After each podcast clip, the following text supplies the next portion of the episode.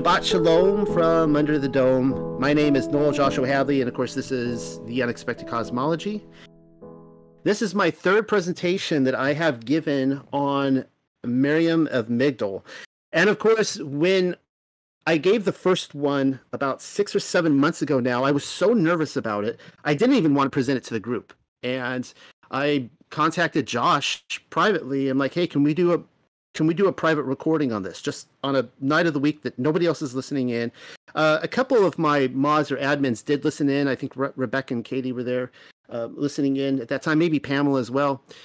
And um, i thought that was kind of all the material i had. I'm like well you know this is what i've looked into. This is what i have. And like any kind of investigation when you start uh, kind of moving the pieces around and stuff and the picture starts forming all of a sudden you start it starts unraveling. You start seeing more and more and more. I gave a second presentation about a couple months ago. This is my third that i'm giving and it's going to be a, a good good chunk of material tonight. Anyways we are starting on page 67 and as i was telling the group before i started i'm so glad that this is 67 and not the other big number. And i'm always trying so hard not to show like you know to flash like occult gang signs to show my like street cred or whatever.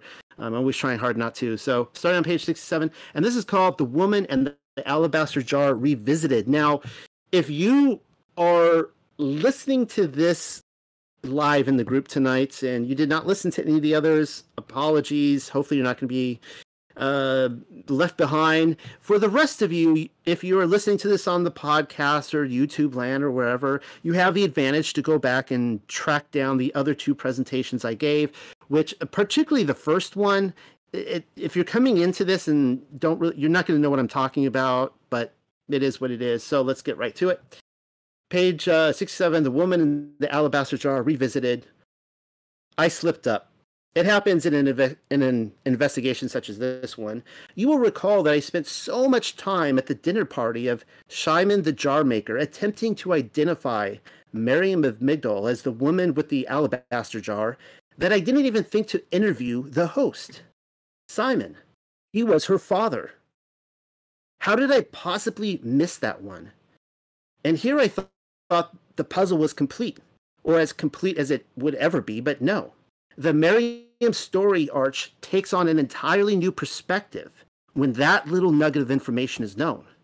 Do recall how the, the dinner party takes place immediately following Eliezer's vacancy from the tomb when he's resurrected. I had speculated earlier that Simon invited Eliezer over because he wanted to see what a resurrected person looked like in person. Perhaps ask him a few questions about the afterlife, who knows? It didn't even cross my mind that the party was thrown as a gift of gratitude to the man who brought his son back to life. Why do I come to that conclusion? Because Lucas mentions a parashim, uh, Matthew or Matithyahu, and Marcus identify him as Simon, whereas Yochanan slash John is the one who mentions Eliezer by name. All four Gospels assume one lodging at Bethany. Simon and Eliezer lived in the same household. And guess who wasn't invited to the party? The woman with the alabaster jar. Revisiting the Lucas account, this is what we read.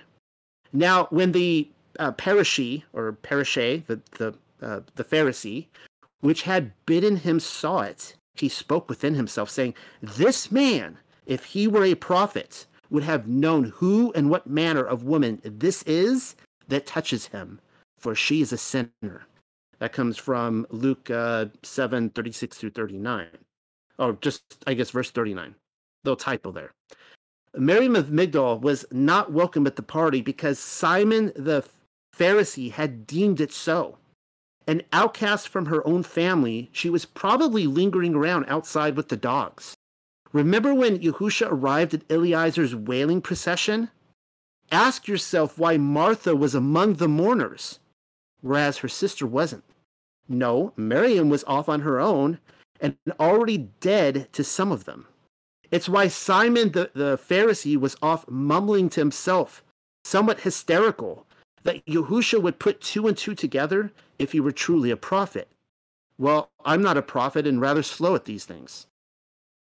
I have already covered the sexual connotations of the hair washing episode. But then there's the other facet to the story. Miriam's lack of head covering was a telltale sign that she had no husband or protector, except for Yahusha, that is. Of course, that's my opinion. Immediately, I will be told that Yahusha would be breaking Torah and taking Miriam to wife if her father was against the idea. But I disagree. He had already turned his daughter out. In doing so, he had forsaken any authority on what vows she might make before Yahuwah. Torah does have something to say about that, and I am about to show you. So this would come from uh, Numbers 31 through 16. It's almost the whole chapter. I'm just going to read it here. And Moshe spoken to the heads of the tribes concerning the children of Yasharel, saying, This is the thing which Yahuwah has commanded. If a man vows a vow unto Yahuwah or swear an oath to bind his soul with a bond, he shall not break his word. He shall do according to uh, all that proceeds out of his mouth. If a woman also vows a vow unto Yahuwah and bind herself by a bond, being in her father's house in her youth. You can see I put that in red there. That's important. And her father hears her vow and her bond wherewith she has bound her soul, and her father shall hold his peace at her, then all her vows shall stand, and every bond wherewith she has bound her soul shall stand. But if her father disallows her in the day that he hears, not any of her vows or of her bonds wherewith she has bound her soul shall stand and Yahuwah shall forgive her because her father disallowed her. And if it and if she had at all a man when she vowed, or uttered aught out of her lips, wherewith she bound her soul, and her man heard it, and held his peace at her in the day that he heard it, then her vow shall stand, and her bonds wherewith she bound her soul shall stand. But if her man disallowed her on the day that he heard it, then he shall make her vow which she vowed, and that which she uttered with her lips, wherewith she bound her soul, of no effect, and Yahuwah shall forgive her. Now, here's another part I deemed important right here in verse 9. But every vow of a widow and of her that is divorced, wherewith they have bound their souls, shall stand against her. And if she vowed in her man's house or bound her soul by a bond with an oath, and her man heard it and held his peace at her and disallowed her not, then all her vows shall stand, and every bond wherewith she bound her soul shall stand. But if her man has utterly made them void on the day he heard them, then whatsoever proceeded out of her lips concerning her vows or concerning the bond of her soul shall not stand. Her man has made them void, and Yahuwah shall forgive her. Every vow and every binding oath to afflict the soul, her man may establish it, or her man may make it void. But if her man altogether hold his peace at her from day to day, then he establishes all her vows or all her bonds which are upon her. I know this is really wordy, but it's like who is trying to like you know check off all the you know all the possible things, the scenarios that may come up, just to make sure everything is covered.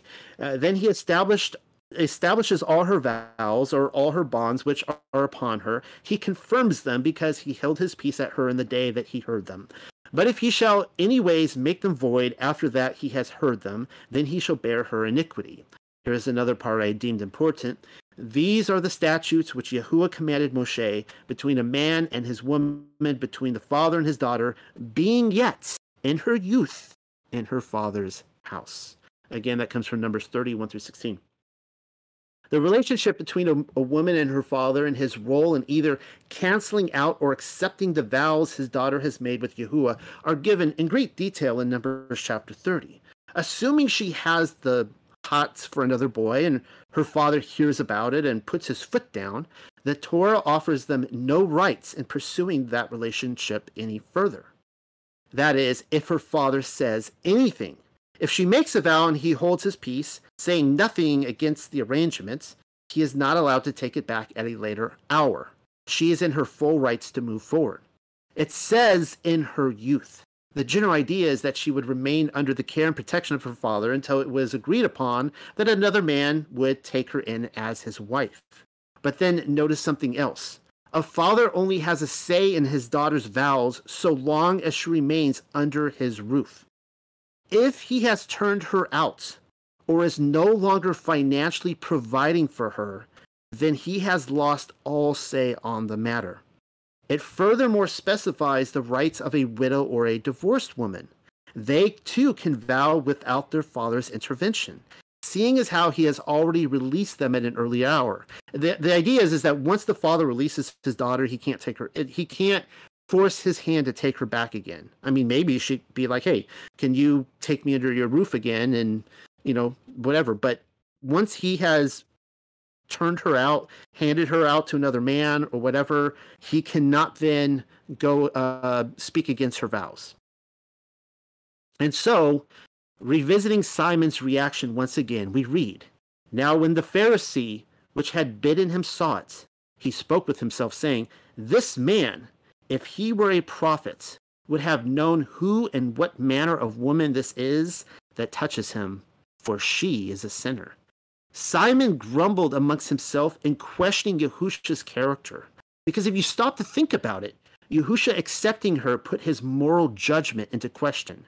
He did not protect, uh, uh, he did not protest, however, because the Torah had no longer given him the authority to do so. Miriam was pressed to make her own decision now.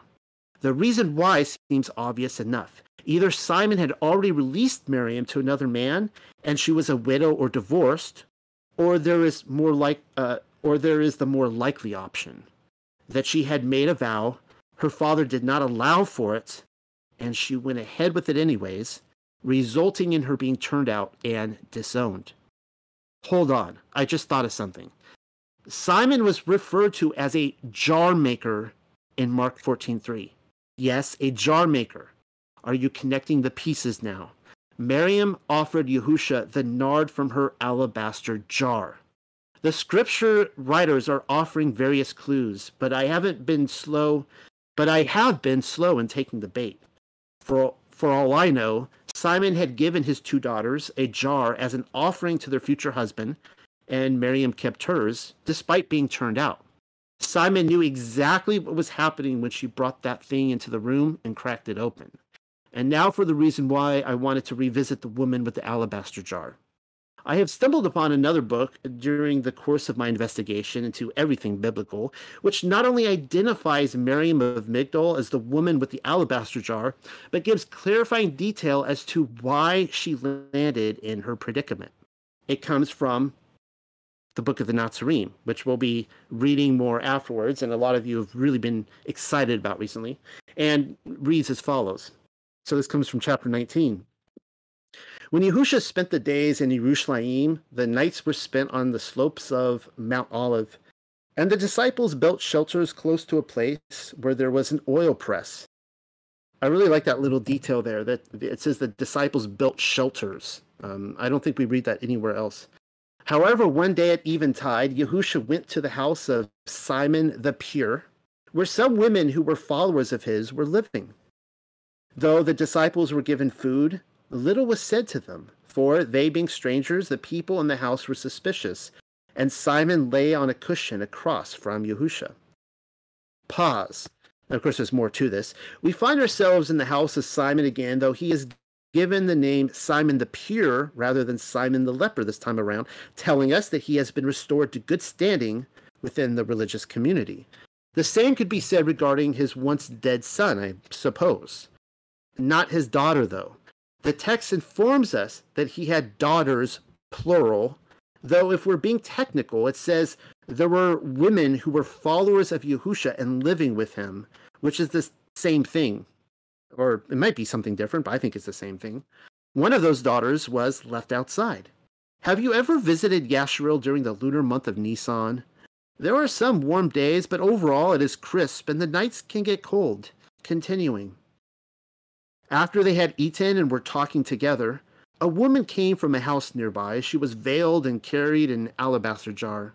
Now this was Miriam of Migdol, whose father had been a merchant, but he disowned her, for she had lived with a centurion serving in the army of Rome. When he returned to his lawful wife, Miriam had kept herself by singing in the taverns of Galilee. Pause again. That is crazy. Long have we sought Miriam's predicament. It was sitting around waiting to be told to us in a book which practically nobody in the modern world has heard about until now. And so, what have we so far learned? First of all, the woman with the alabaster jar was of Migdol. There is no longer a question about that fact now.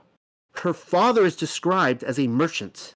I'm willing to bet he was a jar maker and that he was sitting on the cushion across from Yahusha when she entered. He is also referred to as Simon the jar merchant, you know. And as you can see, he disowned her. The reason being is that she played house with the centurion serving in the army of Rome without his vocal or written permission. She obviously didn't plan that one out. Love will do that to a person. Seems as though his tour of duty came to an end and he returned home to the real wife, leaving her behind. Seeing as how Miriam's father wouldn't take her back, she had little choice but to pass around the tip jar in the taverns of Galilee. That answers my other question, by the way how the sister of Eliezer and, and Martha could reside in Magdala. We still don't know because I, I went through that the last presentation where how is it if if Miriam is the same um or uh, Miriam Migdal is the same Mary who is the sister of Martha because you know there's Martha and Mary and then there's Mary Migdal, right? Well, if she is Martha's sister, then how is she living in Migdal and not in Bethany? Well, there's your answer right there. Now, we still don't know how she ended up there, but it's not too difficult to imagine her reasonings. You figure the money was decent for a tavern singer among all those rowdy fishermen. The passage before us claims Miriam was staying at another house nearby. Some will tell me that proves she wasn't Simon's daughter, though the reasoning why she was staying in a separate location is as easy as ex- uh, an explanation as any. Read verse 1 again. The disciples had built shelters close to a place where there was an oil press. I'm guessing they put the women up in lodging, particularly if they were betrothed or unmarried. The problem this time around is that Simon wouldn't have her, and uh, her father, whoever her father was, obviously wouldn't. And so she was pressed to find other accommodations. Most likely, the other Miriams uh, related to Yahusha joined her. That would be uh, Miriam Salome, uh, Yahusha's aunt, as well as his mother, Miriam. And uh, just to point out here, even if Simon the jar maker isn't her father, it's clear that uh, Eliezer and Martha lived at Bethany, which means that uh, their father would have lived at Bethany, the same father who turned her out. So uh, Simon the jar maker is either her father or is probably very close friends with her father, and they're both jar maker merchants, mind you. Continuing. The woman unsealed the jar and poured a sweet scented oil over the head of Yahusha, seeing which uh, which some of those present were indignant, saying, What a waste! When this could have been sold for a lot of money, which would have benefited the poor. We've seen that in all the different Gospels. Yahusha said, Leave her alone. There is little point of being angry with her when all she has done is to honor me. You can help the poor whenever you like, but I will not be here much longer. Turning to Miriam of Migdal, he said, Why do you pay me this honor? For the cost to you must have been great. And then I love this in verse uh, 7. Someone said the price was easily obtained. Pause. Much of what we have just read should be familiar by this point. There are a couple of unique flourishes worth commenting upon, though. Yahusha asked Miriam why she paid him this great honor, thereby setting up the marriage conversation to follow. It's all a setup. Somebody then interrupts her with a rather snide remark indicating that the price of her fragrance was easily obtained, as if that's not awkward. What is that suggest was suggesting of her? Who said that exactly? Her father? We are not told. It would certainly fit other descriptions of him in that he was putting Yahusha's quality as a prophet into question. Basically, who was murmuring? It was Simon the jar maker. So I'm kind of suggesting that he may have been the one that said the price was easily obtained. But then something I had neglected to mention was the fact that she had already veiled herself in verse 3.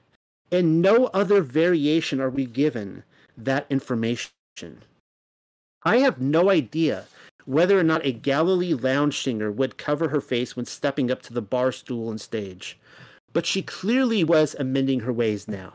Being veiled is an act of modesty and greatly contrasts the easily obtained quip which was likely intended to cheapen whatever was going on between her and Yahusha.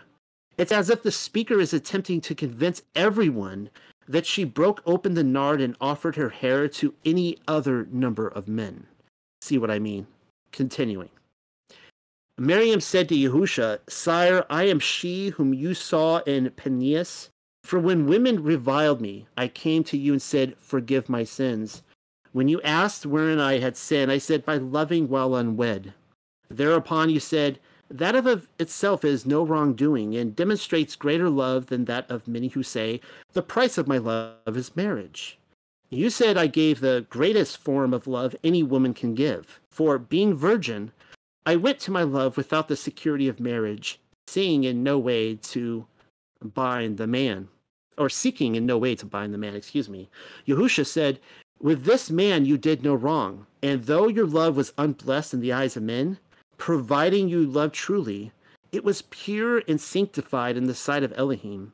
The man, however, is not without sin in this manner, and will surely be called to a proper accounting. And though since leaving him you have done wrong, he bears his portion of the guilt.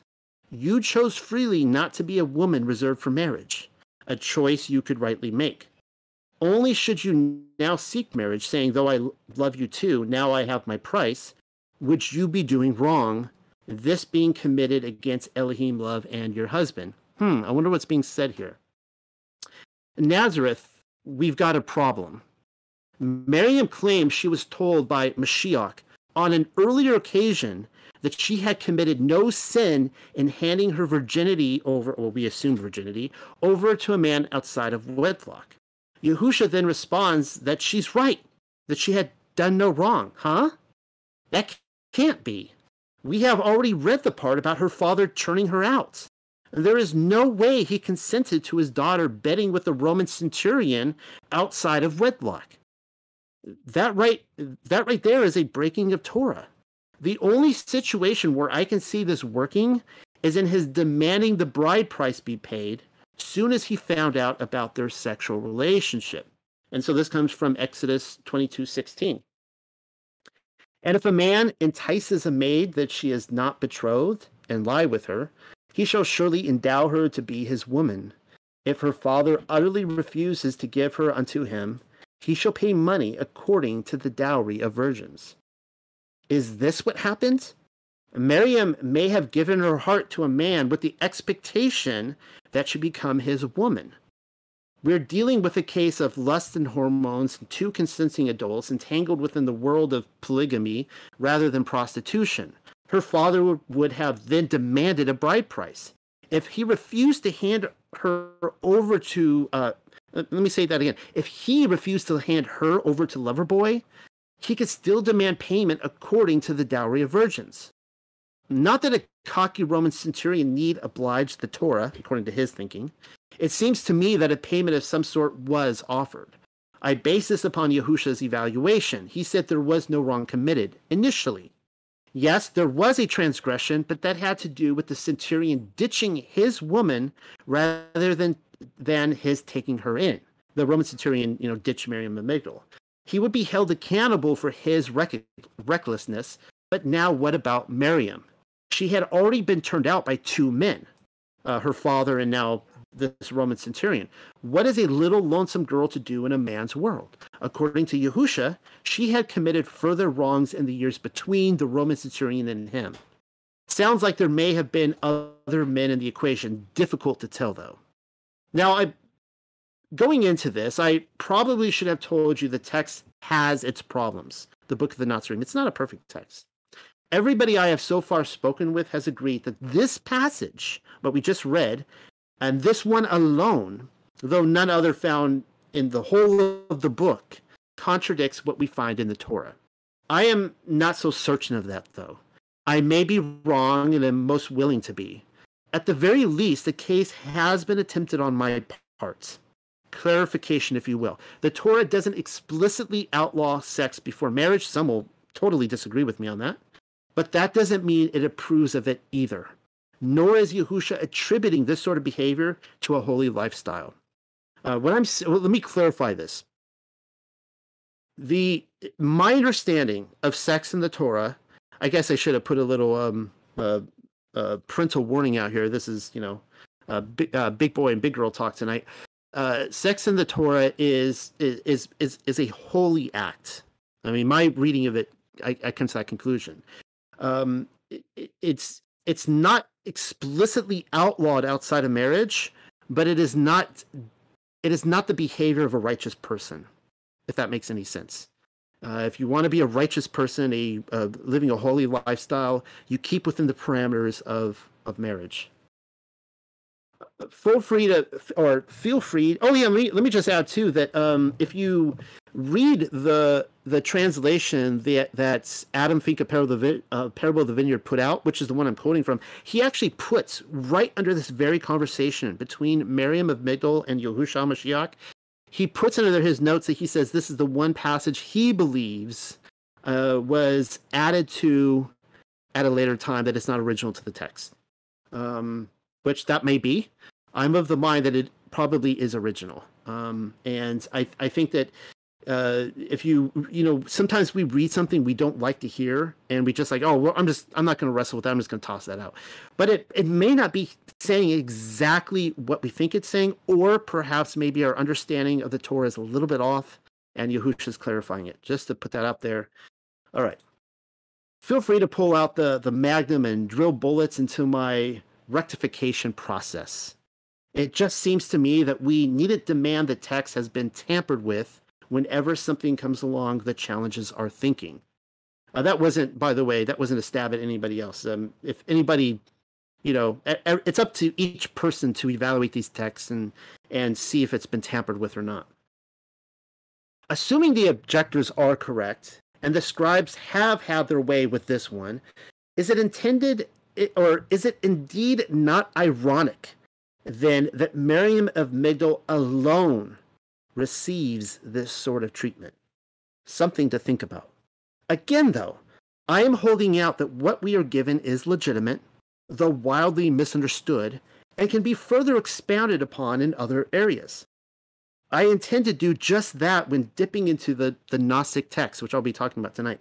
Oh, yes, we're going there eventually, or rather sooner rather than later. Continuing, we're back in the book of the Nazarene, chapter 19. Miriam said, Sire, I have been a sinner, but have not sinned this last year. Hmm. Nor shall I again. Should I love once more?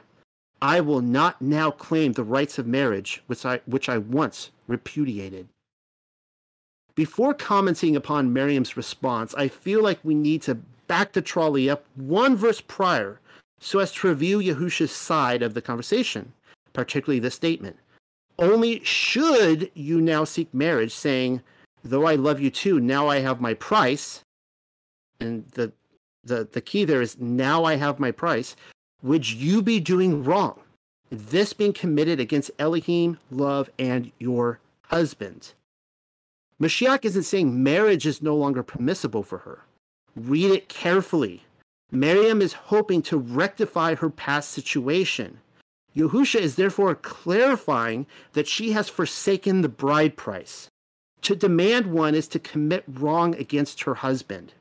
Say that again. Her husband. She is seeking out a husband. Which husband are we talking about? It can't be the Roman centurion or any of the other uh, potential bachelors because she's never been married before. The husband she speaks of is the one whom she hopes to marry. Why are they even having this conversation? Miriam's sister is there. Her brother Eliezer is most certainly accounted for, though Miriam might be off doing the dishes, you never know. Her father is probably gasping for breath or clutching his heart on the other side of the table. The ever busy Martha might, I just said this, I'm always ahead of myself. The ever busy Martha might even be holding out a paper bag so that he can hyperventilate into it. Actually, that line's a lot better than what I came up with before. The entire scenario is going down in the very four walls and roof, which she was no longer welcome under. I might as well snap a picture and then frame it for you. Miriam of Migdal has cracked open the bottle of nard. She then anointed Yahusha's feet with her hair in front of the in front of his entourage and her family, mind you. And now they're having the love and marriage announcement for all to hear. Why are you still fighting this? Is it really so difficult to fathom that Yahusha would take a woman? Getting back to Miriam's response, verse 10. Instead of making you flip back through the paper, I'll write it out for you again. Miriam said, uh, starting at verse 10, we'll be reading through 11 again. Sire, I have been a sinner, but have not sinned this last year, nor shall I again. Should I love once more, I will not now claim the rights of marriage which I once repudiated. Yahusha said, Love is a blending of ruachoth and not a union of flesh. Woe to those whose love compounds discord in the place where love is fulfilled. If these things confound you, read the books of wisdom. Book of the Nazarene, chapter 19, 10 through 11. She confesses to having sinned with the Roman centurion and potentially with any number of others, but it hasn't happened at any time during the last year. Mm-hmm. Year.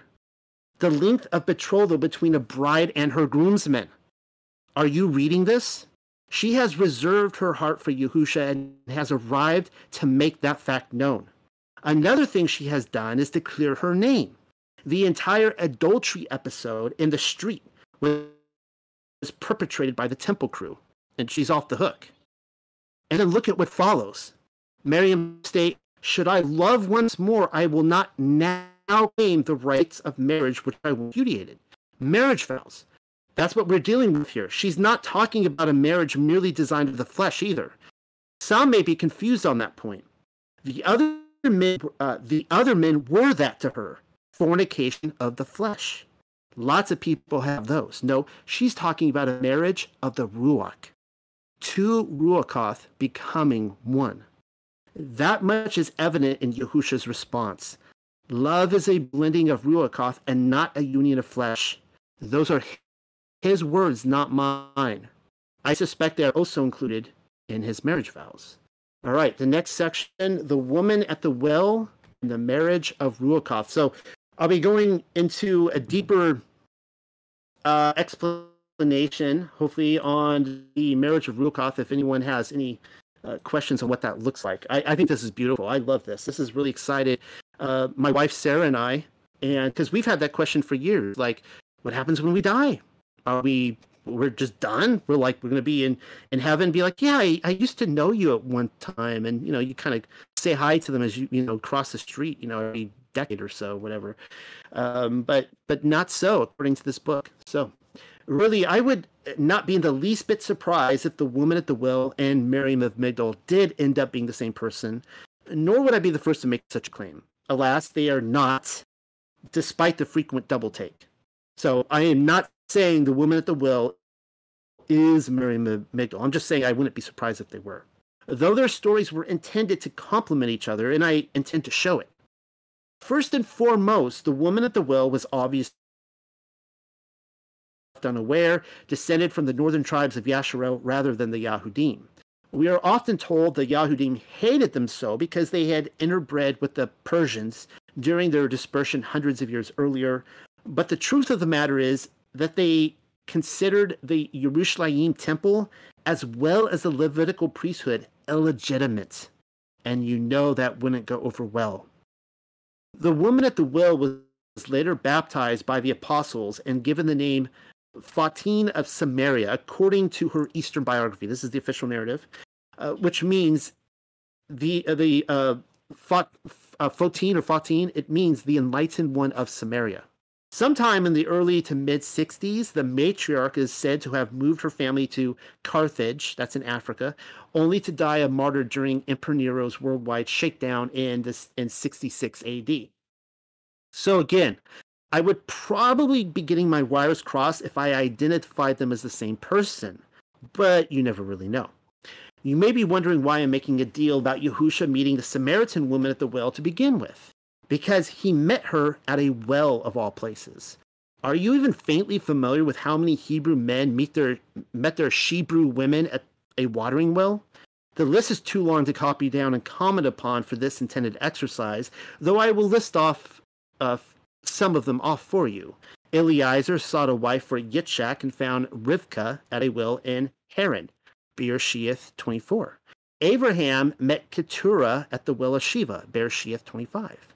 Um, I put Bereshith 25 there uh, twice. That must be a uh, Rivka effect. After the death of Sarah, um, Bereshith 25, Rivka effect. Yaakov met Rachel at a well in Bereshith 29. Moshe met uh, Zipporah at a well in Midian in Shemoth or Exodus 24. Ruth and Boaz have the same story as the rest of them. They too met at a well. There are probably others. It just seems as though the well was the happening place to be as it pertains to boys and girls in the Hebrew courting process. It certainly doesn't help that the conversation between Yahusha and the woman focus upon her sexual history, leading some to silently speculate that a betrothal was being discussed. I mean, it's not like the disciples were shocked at Yahusha speaking with a woman at the boulangerie or the kosher deli. Those incidents probably couldn't be avoided and were likewise never recorded because it is the watering hole which holds connotations rather than the others. Another thing I needn't do is rehearse the entire story. Unless you have been living under a rock, then you are likely familiar with their encounter. A snippet will do. The incident lands only two chapters after the betrothal ceremony in Galilee uh, between uh, the the bride and groom, who I believe is Yahusha and Miriam of Migdal. You can refer back to my first presentation on that, telling us that Yochanan had a certain theme in mind though water was certainly one of them. The other was marriage. Well, here is the part where marriage and water encounter their crossroads. Uh, this is the Gospel of John, chapter 4, verses 15 through 17, through 18. 15 through 18. The woman said to him, Sir, give me this water that I thirst not, neither come hither to draw. Yahusha said unto her, Go, call your man and come hither. The woman answered and said, I have no man. Yahusha said unto her, You have well said, I have no man, for you have had five men, and he whom you now have is not your man. And that said you truly. Though it is possible that she experienced widowhood on five separate occasions, the far the, the mere fact that she had ventured to the well by her lonesome screams the far more plausible scenario to the reader. The Samaritan woman was outright rejected by most, if not every last one of them. The sixth wouldn't even marry her, but that may be explained in the fifth putting her away rather than handing a bill of divorce, thereby leading her down the road of an adulterous relationship. Then again, there is a possibility that she became a concubine on the last go around. Not much else is made of Yahusha's revelation other than the woman understanding him to be a prophet. It furthermore only lands in the lap of Yochanan's Besorah, canonically speaking, which is important in and of itself to the overall narrative before us. There is more to their encounter, though, depending on which gospel you read. The woman at the well shows up again in the book of the Nazarene. Follow this through to the end, and it will swing us right around to where we last left off in the Miriam of Migdal situation. So this is from the book of the Nazarene, chapter 6, which we'll probably read tonight. Maybe we'll get that, that far. The woman said to Yahusha, Let me have this water you talk about so I am freed from the necessity of drawing water. Yahusha said, It would be best if you went and brought your husband, for two may understand better than one. She answered, But I have no husband. And Yahusha said, In this you have at any rate spoken true, for though you married five times, you now live with one who is not your husband. Same story, different gospel. A near word for word rendition as well, so far. You have to keep reading to see how the woman's five marriages and some change are expounded upon. The woman leaves in the usual manner, telling everyone about the prophet who approached her at the well. To be fair, you have to wonder how many Samaritans thought the same thing about a betrothal, but I'm getting distracted. Read further on. The disciples then stand around asking questions. Typically, I would say it's the usual fare, except look at what one of the, those questions happens to be. The one who had remained with Yahusha said, Master, I am puzzled. This woman had many husbands. Tell us which one will be her husband in heaven. Recognize the question? Yeah, me too. Makes me think the five husbands might have brothers, and she, uh, and she has no heir, or and that she has, or that he has. Oh my goodness, another Rivka effect. Any Any son born through the sixth man in her life would be deemed a bastard child. So let's keep reading. Yahusha said, In heaven there is neither marriage nor giving in marriage, for there the promises of marriage are fulfilled. to one she must incline more than towards the others. And if he inclines likewise, there is union of the Ruach. But unions of the Ruach may be either weak or strong. Another disciple said, What if he who is not her husband? Yahusha answered him, Marriage is not of the flesh, nor made by the words of men. It is of the Ruach. And they who are joined in Ruach and flesh in the sight of Yahuwah, let no man seek to lightly put apart. A marriage wholly of the flesh is fornication, though it be blessed by many priests. Well, if that doesn't take us to a whole new level of of wow. Well, that took an unex- unexpected turn. Normally, Yahusha would say there is neither marriage nor giving in marriage in heaven, and then drop a period into the sentence. End of story. Not here, though. The woman at the well has been with six men in total, and to only one of them has her heart been inclined, as the union of Ruachoth go. If this is the same woman who married five brothers, I'm thinking her Ruach was blended with the first one. That spiritual union is the very reason why she continued on with each of the succeeding brothers. For true love and all that, she, or true, was it true love? She wanted an heir in his name rather than the others. It's a Torah thing. What Yahusha is saying, or rather what I believe he is saying, is that the physical act of procreation serves its purpose in our lifetime rather than in heaven because it is pre existing souls which need cycled through the womb of the earth. To say, till death do we part in a marriage covenant is a true statement, as marriage is a binding act of the flesh. The actual union of Ruachoth, however, which may often be felt during an orgasmic experience, continues on into eternity. I yes, I just went there so long as the man and his woman are truly strong in their spiritual bond. Mashiach has more to say on the matter, much more. Here as well as in other places. I do as well. Um, I I do as well, but the I do as well have more to say in other places. But the bulk of my follow up will be found when talking about the kiss in the bride chamber, and we'll be talking about that next. This is a journey which cannot be rushed, one thing at a time. So, uh, continuing the book of the Nazarene, this is in chapter 16. Yahusha departed from where he was and moved over to the water in Yehuda across the Jordan, or the Jordan River. And here too, crowds gathered about him to hear his message. Many of the usual questions were asked and similar answers given. One man put this question to him Great teacher, is it lawful according to the great Torah for a man to put away his wife? For there are other laws concerning this. Yahusha said, what did one of the great lawgivers, speaking with the authority of Elohim, say about this matter? The man answered, The Torah he gave permitted a severance deed to be made, and with this the wife is divorced. Yahusha said, Such laws are needful while men are without wisdom. I assure you, it will not be so when the rule of Elohim comes. This is speaking of the what we know as the thousand year reign. They are made for those who cannot overcome differences by compassion and understanding. Where there is no feeling, there cannot be love. Divorce is, dec- is decreed for the failures in love. Wait, did Yahusha just say what I think he said? The question is over the right to divorce. Yahusha says divorce laws are necessary for men without wisdom. That's a Ruach HaKodesh reference right there, but not what I'm trying to focus upon at the moment. It's in the follow up. Yahusha says, and I quote, I assure you, it will not be so when the rule of Elohim comes. What will what will not be so be so? Divorce?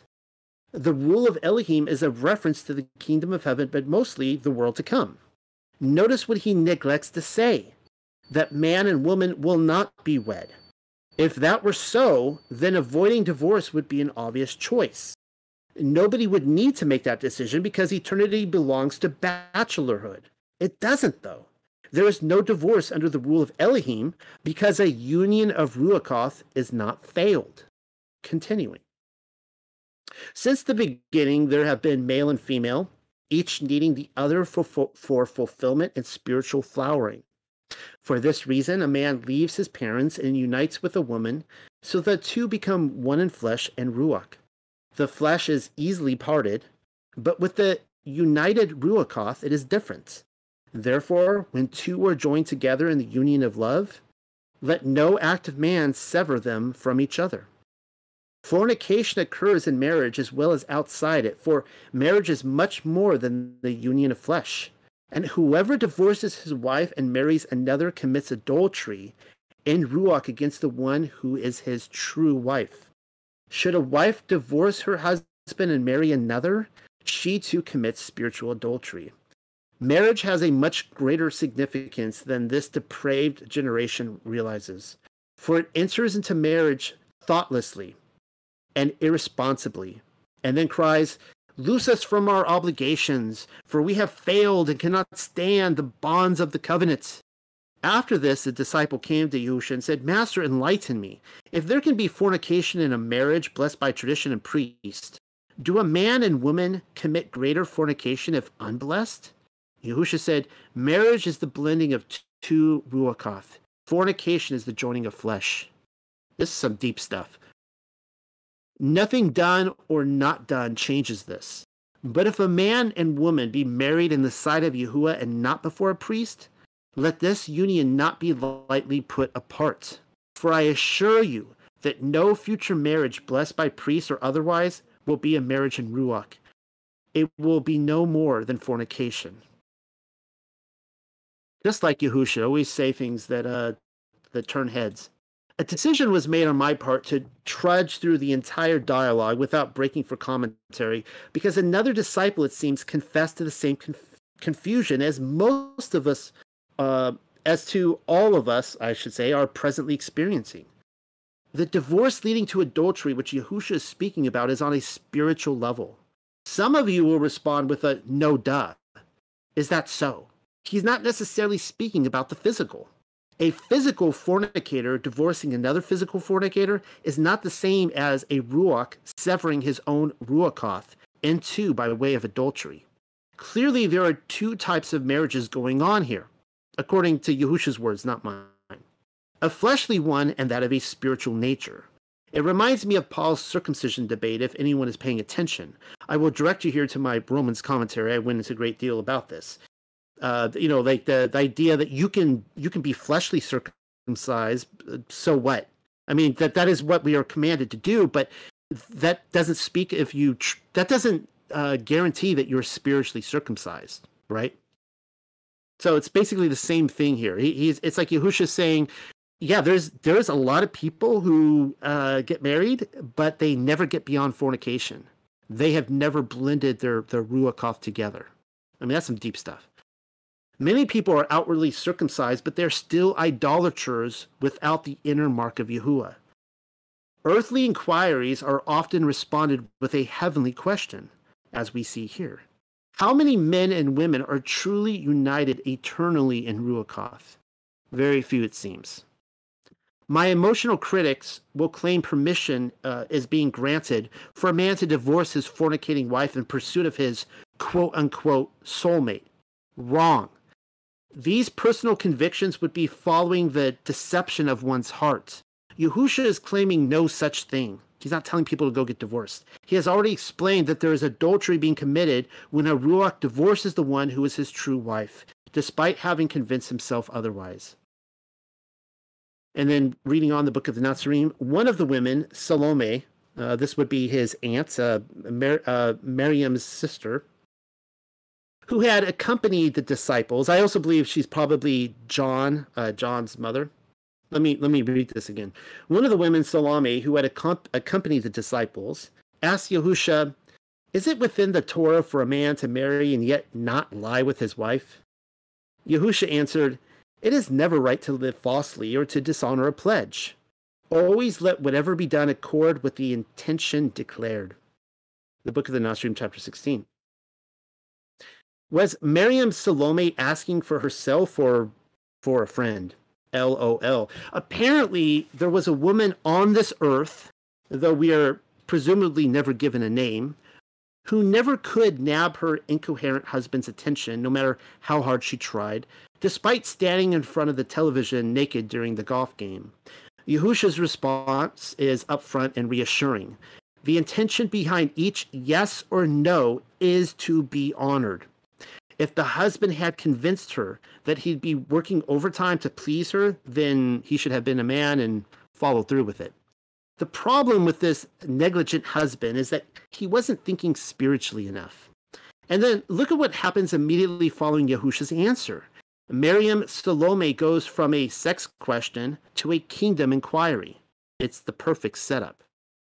Salome said, Master, when will the rule of Elohim come? Yahusha replied, When women place greater value on the treasures they hold, for men will strive harder for gold than for brass. When man and woman cease to pander to the flesh and become truly one in Ruach. For of this I assure you, unless man and woman exalt the Ruach above the flesh, they will not know life and glory. And I, I, I, wish I had actually quoted the passage from the Gospel of Thomas here because he's Yahushua is saying the same thing um, about uh, about becoming a, a true person. A, a, true person is the the the ruach, the, the state of the ruach, and not the flesh, the the inner self. You know, the kingdom is within, right? Even if Miriam Salome's mind has wandered completely away from the intimacy issue, and I'm thinking so, Yahusha hasn't. As I was saying, the perfect setup. Salome asks when the rule of Elohim will come about, and Yahusha uses the negligent husband to explain its absence. Sex was an issue for him, or rather the lack of intimacy, but only because the unspoken couple were not united in Ruachoth. Likewise, the woman who places greater value on the treasure she holds is speaking to the refinement of her ruach. That is the goal that a man should strive for. The woman's ruach whenever possible, so long as he is not neglecting his own and vice versa. There are other examples. So basically, here is you know, it, you guys get it. I mean, the difference between a spirit and flesh. And I, I really think that the, the circumcision debate is, is perfect in this. There are other examples in Book of, of the Nazarene, and in fact, it seems to be an overlaying theme to it. The heavenly union of Ruachoth, which is why all of this leads us right back to Miriam of Migdol again. When last left off, she was anointing Mashiach with her hair and speaking of marriage. Do you remember what he said to her?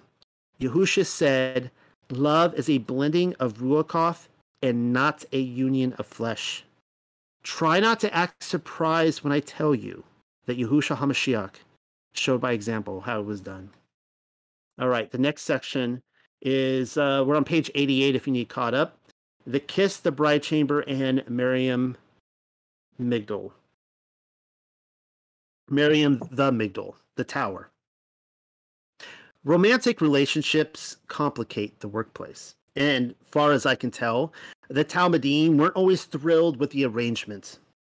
I had at some point earlier mentioned that Yahusha and Miriam held conversations together, private ones. Yahusha's desire to speak alone with Miriam and Miriam only before ascending back to the Father is the perfect example of what appears to be an ongoing trend. There were no other witness there were no other witnesses to their garden meeting. The only reason we know about it is because Miriam went and told the Talmidim. And just as a quick uh, reminder, if you didn't happen to, or you just need your memory refresh, if you didn't happen to read or listen to the original presentation, is that the first person he appeared to when he was resurrected was Miriam alone in the garden together. They had an intimate moment together.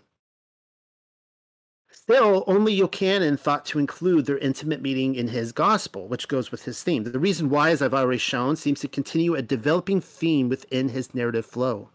It is extra canonical scripture, however, which informs us that the other Talmidim might have been annoyed by this sort of behavior. And yes, we're going there to the Gnostic Gospels. You knew we would eventually get to them, though, didn't you? I mean, the Gnostics were all over of Migdol like poo paws in the honey jar, and I could only hold them off for so long. And, anyways, I often see what others say about me on the internet. One supposed reader of my work was going around claiming I was really a secret Gnostic and that what I needed to do is come clean about it. Actually, that was his Facebook uh, status update that Noel Joshua Hadley is a Gnostic and he found me out. Uh, be forthright and expose myself to humanity. As a Gnostic, that is. A secret one at that. Oh dear, he found me out. I have a hidden gnosis, and I'm not sharing it with my reading audience. Ridiculous.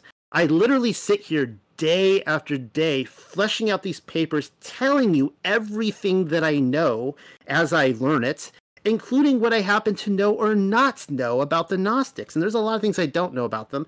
This uh, this is the sort of stuff I have to put up with. Since we're on the subject, how many people have been attempt uh, have even attempted to understand the Gnostics of old? I'm willing to bet Gnosticism held hands with Hebrew mysticism at the time, and Yahusha was clearly a mystic. Perhaps, or presently, I keep a replenished supply of red flags in my pockets with the full intent of planting them in the bums of our Roman controllers whenever and wherever they crop up. Just look at how they villainize the Gnostics. What we know about them comes almost entirely from the very public writings of our controllers the Roman Catholic Church was at war with them, as well as the, the Torah of Yahuwah, telling us the stench of propaganda is to be found in the rising smoke. I would much prefer changing those soggy diapers and start out afresh, rather than take a whiff of their offerings and go, ah, refreshing. No, thank you. The fact that they've been scrubbed from his story will require every last flag in your pocket.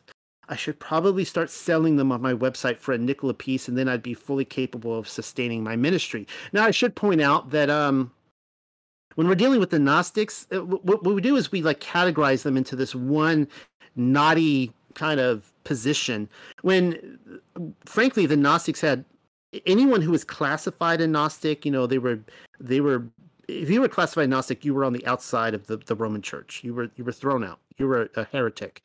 There were probably uh, so many different views. Like we, you know, I I've made the mistake in the past of saying, well, they were, you know, they all believed Yahuwah was the Demiurge and you know all this kind of stuff. And that, yeah, some did. There's some out there who taught that, undoubtedly. And those are the ones they put in the limelight, you know, to to scare you off from some of these books. But these books aren't saying that.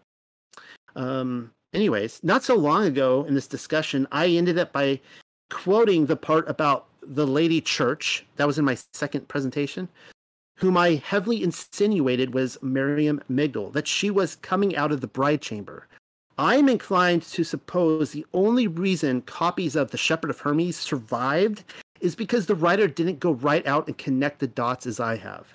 Or perhaps he was simply being faithful to his visions and didn't know. I think that's probably true with a lot of scripture. They they just wrote what they were told to write. They didn't really know what it all meant.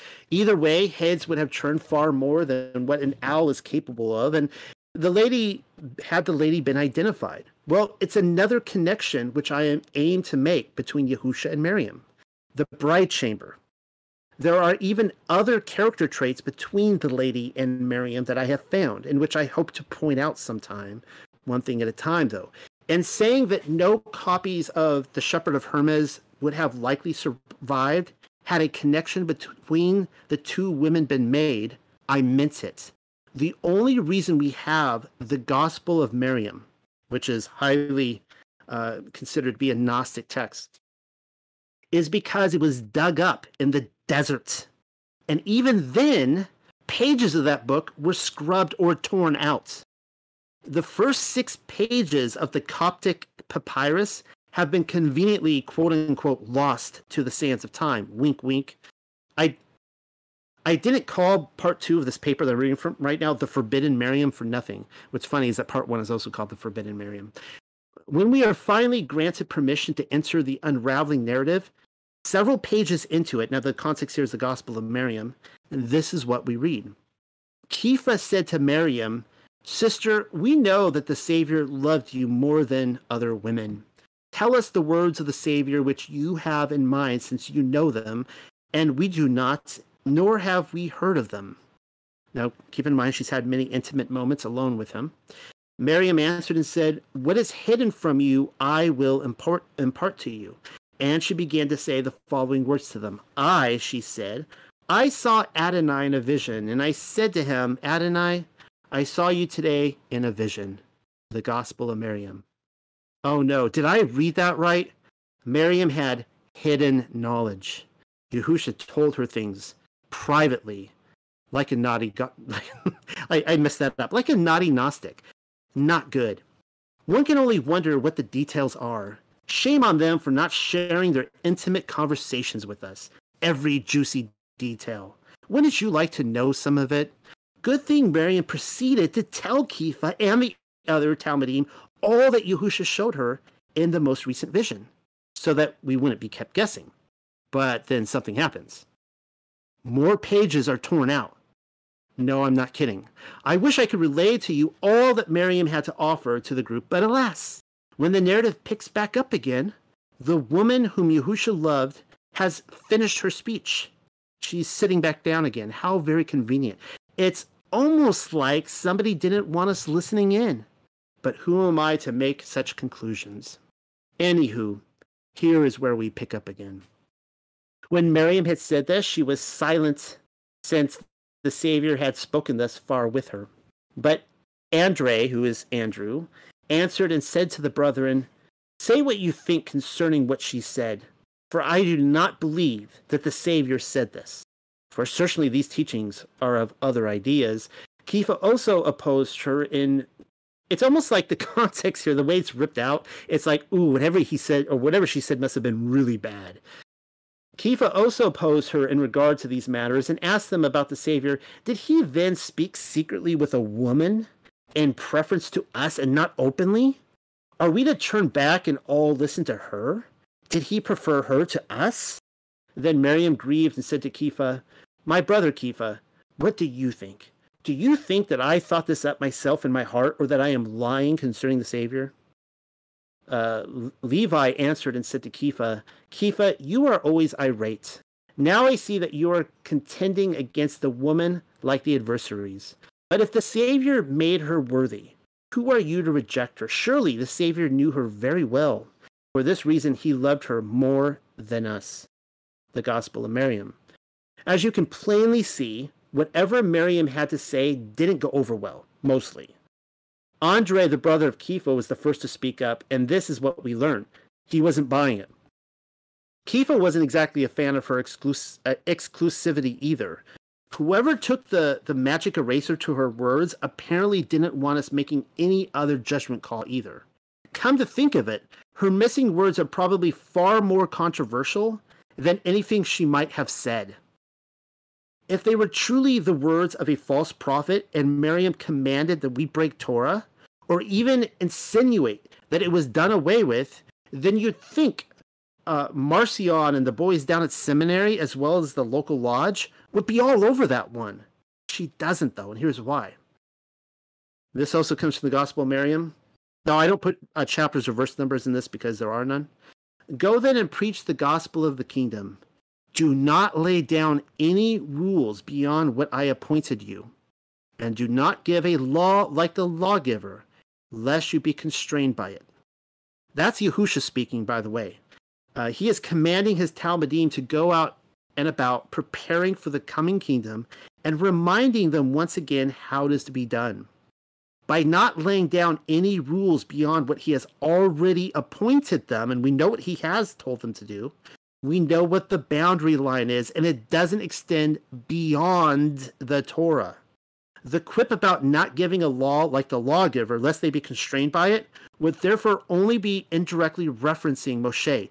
It is the Parashim, the Pharisees, who gave a contrary law like the lawgiver, the Talmud, and they were constrained by it. You see how that works? Good advice if I do say so myself keep with Yahuwah's instructions in righteousness. The 613 are enough to keep us all occupied. We are given a clue as to Miriam's gnosis. It is delivered in Levi's response, wherein we first and foremost learn that the Savior made her worthy. What exactly are the qualifying factors of making one w- woman worthy above even the men of his entourage, or any other woman for that matter? Well, Levi tells us. Surely, he says, the Savior knew her very well. How well? He loved her more than us. Just so all my bros know, I love my wife more than you. Implicit in that exclusivity is his pulling her aside from the others so that he might speak on intimate matters. Kind of sounds like the relationship between my wife and I again when taking my bros into account. But what it, what do I know about marital relationships really? What does anybody know? Also, Yahusha kissed Miriam on the mouth.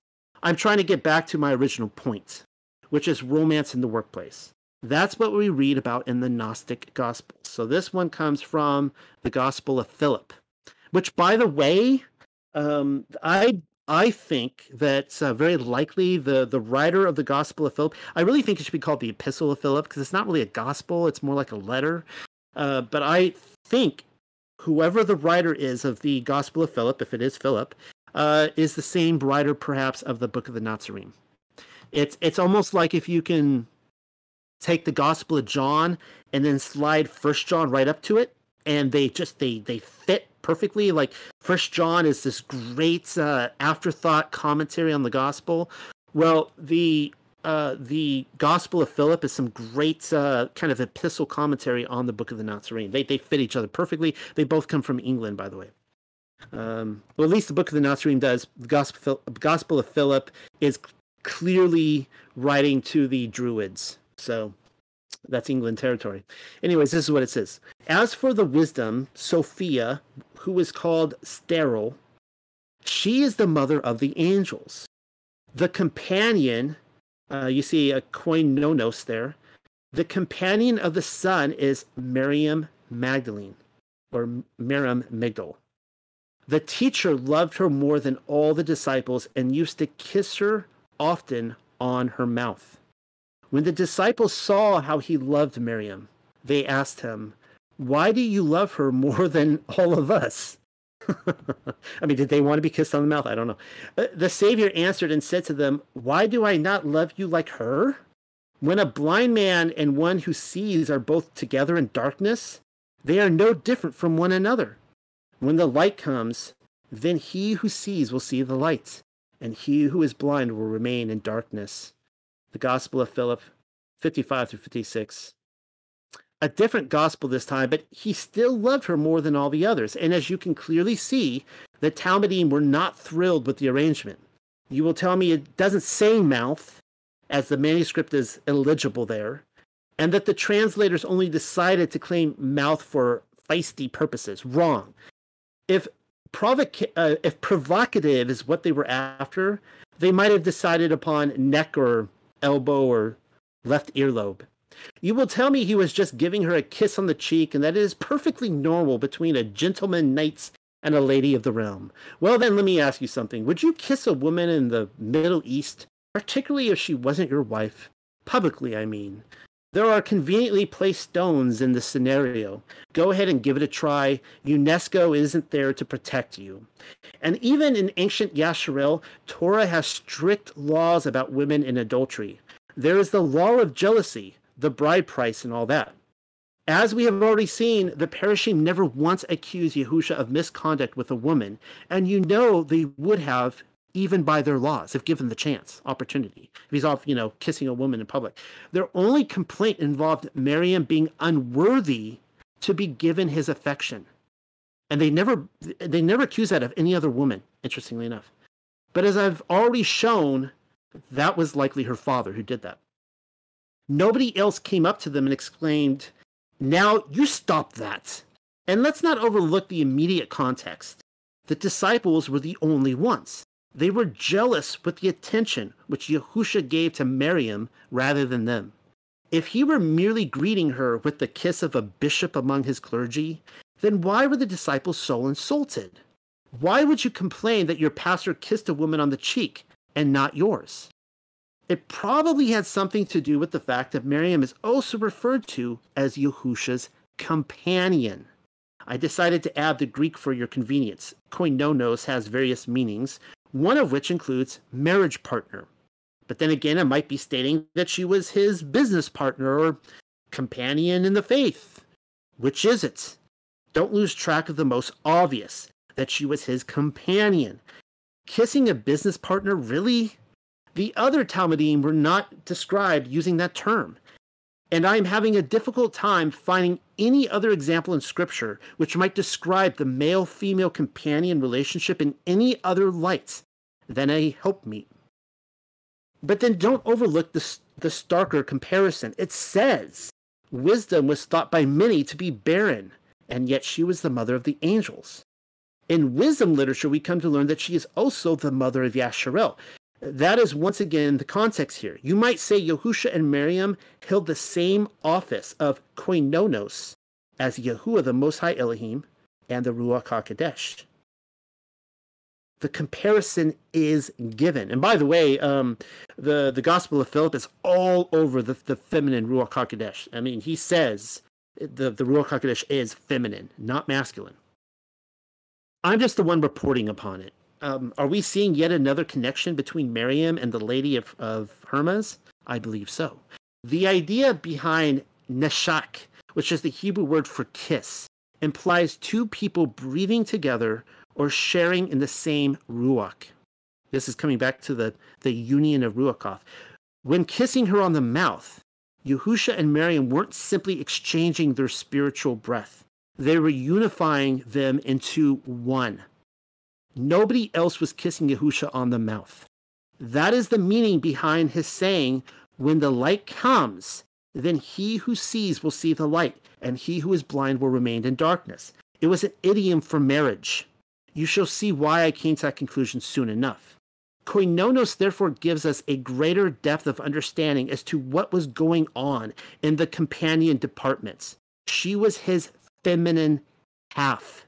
She was his chua, his Eve to the second Adam. Consider. Okay, so this comes from, again, we're still in the Gospel of Philip. The bridal chamber is not for the animals, nor is it for the slaves, nor for defiled women, but it is for free men and virgins. Through the Ruach HaKodesh, we are indeed begotten again, but we are begotten through Messiah in the two. We are, we are anointed through the Ruach, when we were begotten, we were united. None can see himself either in water or in a mirror without light, nor can you see in light without mirror or water. For this reason, it is fitting to baptize in the two, in the light and the water. Now, the light is the oil of anointment. Hmm. Another reference to the light. Sounds important. It is once again being relegated to the restored union of a man with his feminine counterpart in the bridal chamber, as well as baptism. Only here we are fed one more clue. The light of the oil of anointment, something which Miriam and Yahusha would have been familiar with. I will be told by the Gnostic critics that a kiss on the mouth from the Gnostic perspective symbolize the passing of the breath of the spiritual soul, aka knowledge, thereby designating the exchange exchanges between Yahusha and Miriam a strictly exercise rather than carnal. Because the Gnostics were apparently never physical, you know, staying clear of the bridal chamber. No wonder why they died off.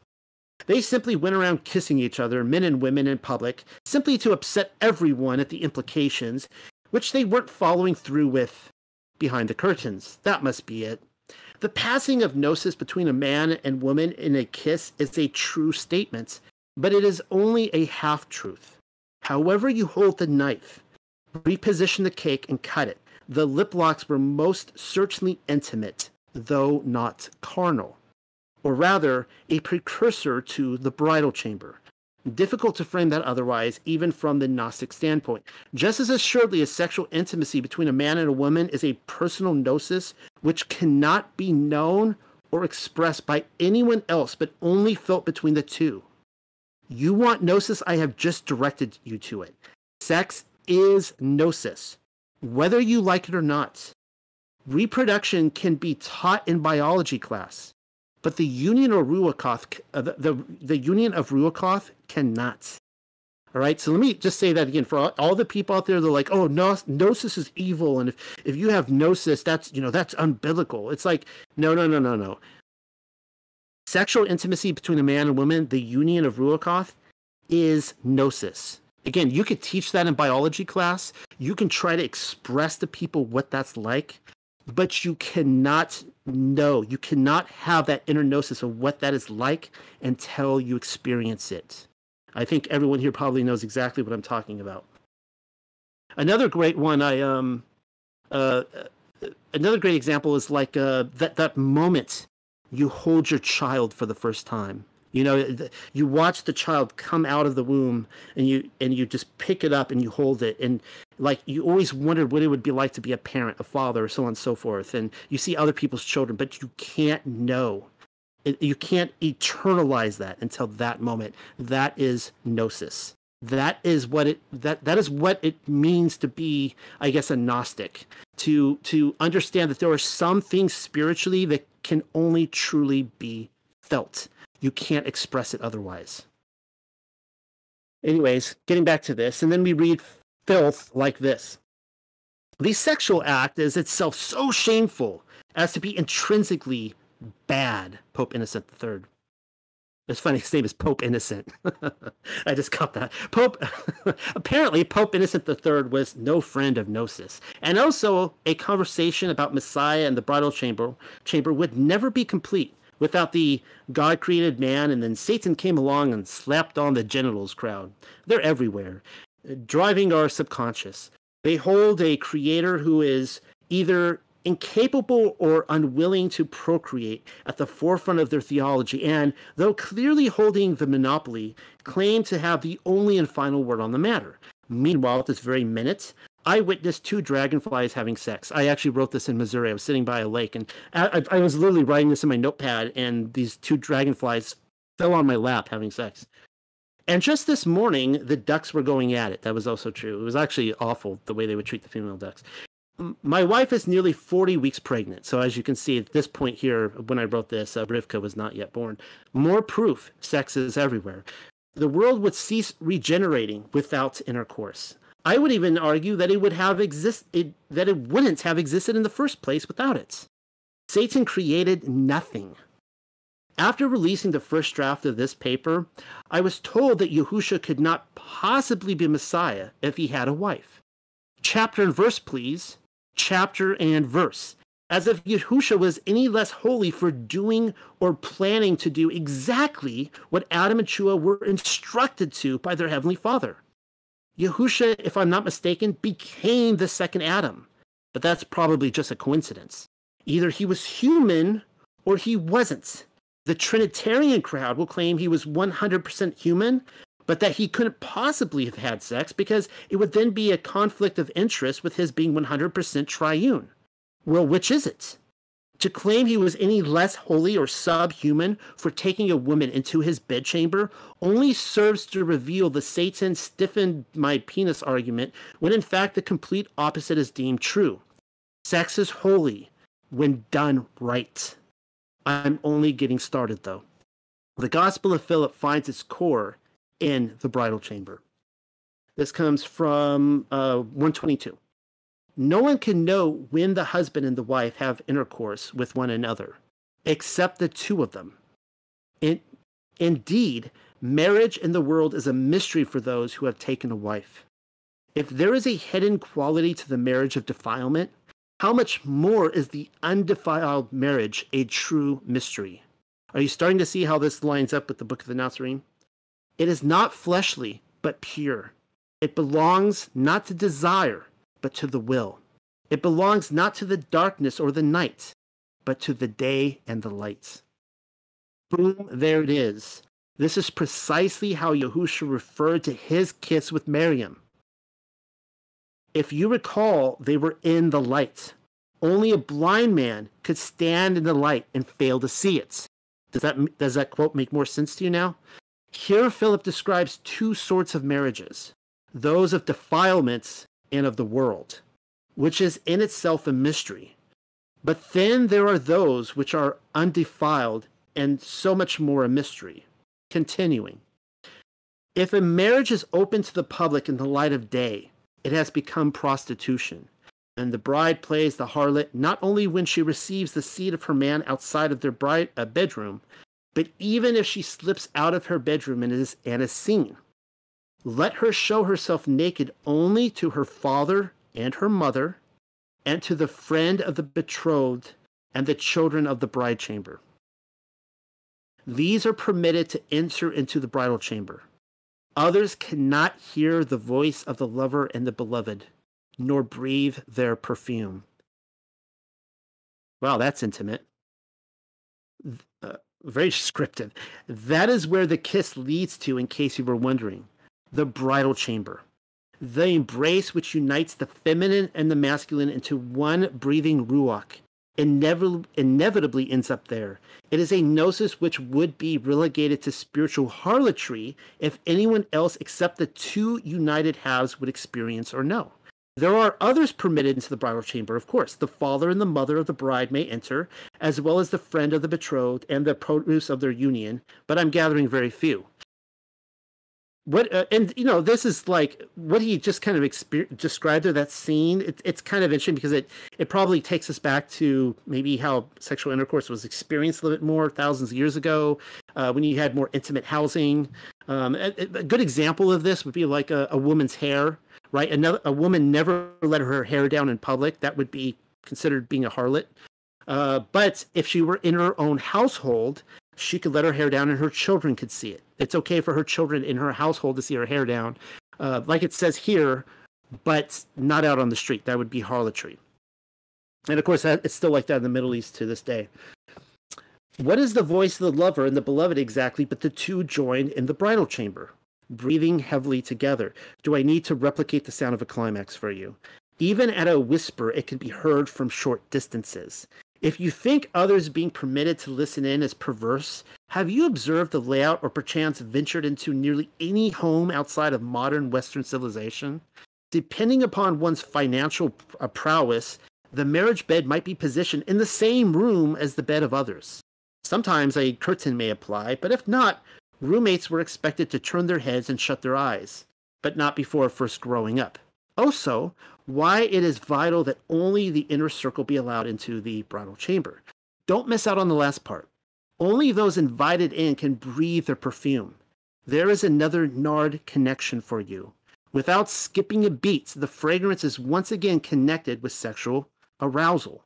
When Miriam anointed Yahusha, the house of uh, Simon was filled with its ointment, but only Yahusha's entourage and her family were there to experience it the betrothment of Yahusha with Miriam had been hidden from nearly everyone, even from many of us who were invited to read about it. Again, from the Gospel of Philip, we read, And the Holy of Holies is the bridal chamber. Trust and consciousness in the embrace are exalted above all. Those who truly pray to Jerusalem are, Jerusalem are to be found only in the Holy of Holies, the bridal chamber. Philip writes it twice, hoping to drive his point home. The Holy of Holies is the bridal chamber, and in case you missed it, the Holy of Holies is the bridal chamber. And it only makes sense that it would be. If done right, then it is strictly in the light of the bridal chamber, where we create another living soul in our likeness. And there is nothing filthy or sinful or subhuman in that. In other news, the Holy of Holies is the holiest place on earth. The Ruach HaKodesh does not hide her face from it. And certainly, Satan did not custom design an ornament or two, despite inner guilt which might demand otherwise. Miriam was invited into it, and why wouldn't she be? Don't get don't get hung up on the number of people who reject any notion of their betrothal, uh, Yahusha's and Miriam's, because really it's not for everyone. How many Levite priests do you suppose were invited into the Holy of Holies in Yerushalayim? Very few. Why should it be any different for those who are trusted with the mysteries of heaven? Here is what uh, Shaloma, uh, Solomon, says on these matters. It is the glory of Elohim to conceal a thing, but the honor of kings is to search out a matter. The heavens for height, and the earth for depth, and the heart of kings is unsearchable. Proverbs 25, 2 through 3. Yahusha has secrets, as he is not in the habit of casting pearls before swine. I am not saying you're the swine. If you fail to see what has become so obvious to me during the course of this investigation, then perhaps you are simply not ready nor willing to accept this particular mystery. I couldn't say either way. Contrarily, I may simply be wrong about everything so far discussed. I am most willing to be. I just don't see that as the case. I claim you can't see it, and you claim the same as me. And now we can be friends. What I do know for certain is that the swine would, and indeed have, stomped all over this one given the opportunity. I will remind you again of her harlotry according to Roman Catholicism. Talk about calling the kettle black. Most recently, the people attempting to push Miriam of Migdol as the bride of Yahusha into the four-way have no love for Yahuwah's set apart ways, by their own admission. Nearly just as many don't even believe scripture to be true, from what I found. Those who are pushing Miriam to be the bride. What are they so pressed? I should say, why are they so pressed on doing it then? If Yahusha isn't the only begotten son of Elohim, high priest and king over humanity, and he's just some dude who was crucified by the Romans, then what does any of this matter? It wouldn't matter, but it does. Because Yahusha is the living son of Elohim, and everything he says or does is modeled after our Father in heaven. That is why it is the honor of kings to search out what Yahuwah has hidden. And in matters such as this one, discretion is key. All right, that was a lot in that one, and um, I think I'll make this within the two hours that I originally hoped. Uh, the next section, if you need caught up, is on page 100, where Joseph of Arimathea comes into this. Britain was the place to go, apparently, but Miriam of Migdol didn't want to end up there. France was her cup of tea. Supposing you've read my report on the cities of the Millennial Kingdom, then you will know there was a concentrated effort to bring Messiah's Besorah, his gospel, to the lost kingdom of Yasharel, which had been established by the prophet Yirmiyahu, that'd be Jeremiah, and was waiting to blossom along the shoreline. Many of the apostles, as well as the 70, arrived there, one of which was Aristobulus, Kepha's father in law. Marcus was Kepha's traveling companion, and he married a woman from the Isles. There are others, including Philip and Simon, uh, and we of course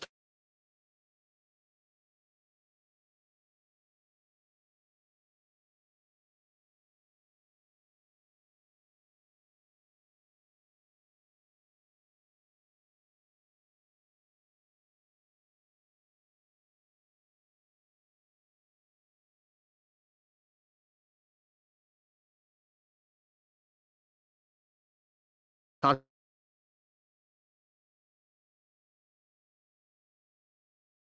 I will do what I can to show show the Yosef and Miriam of Migdal connection.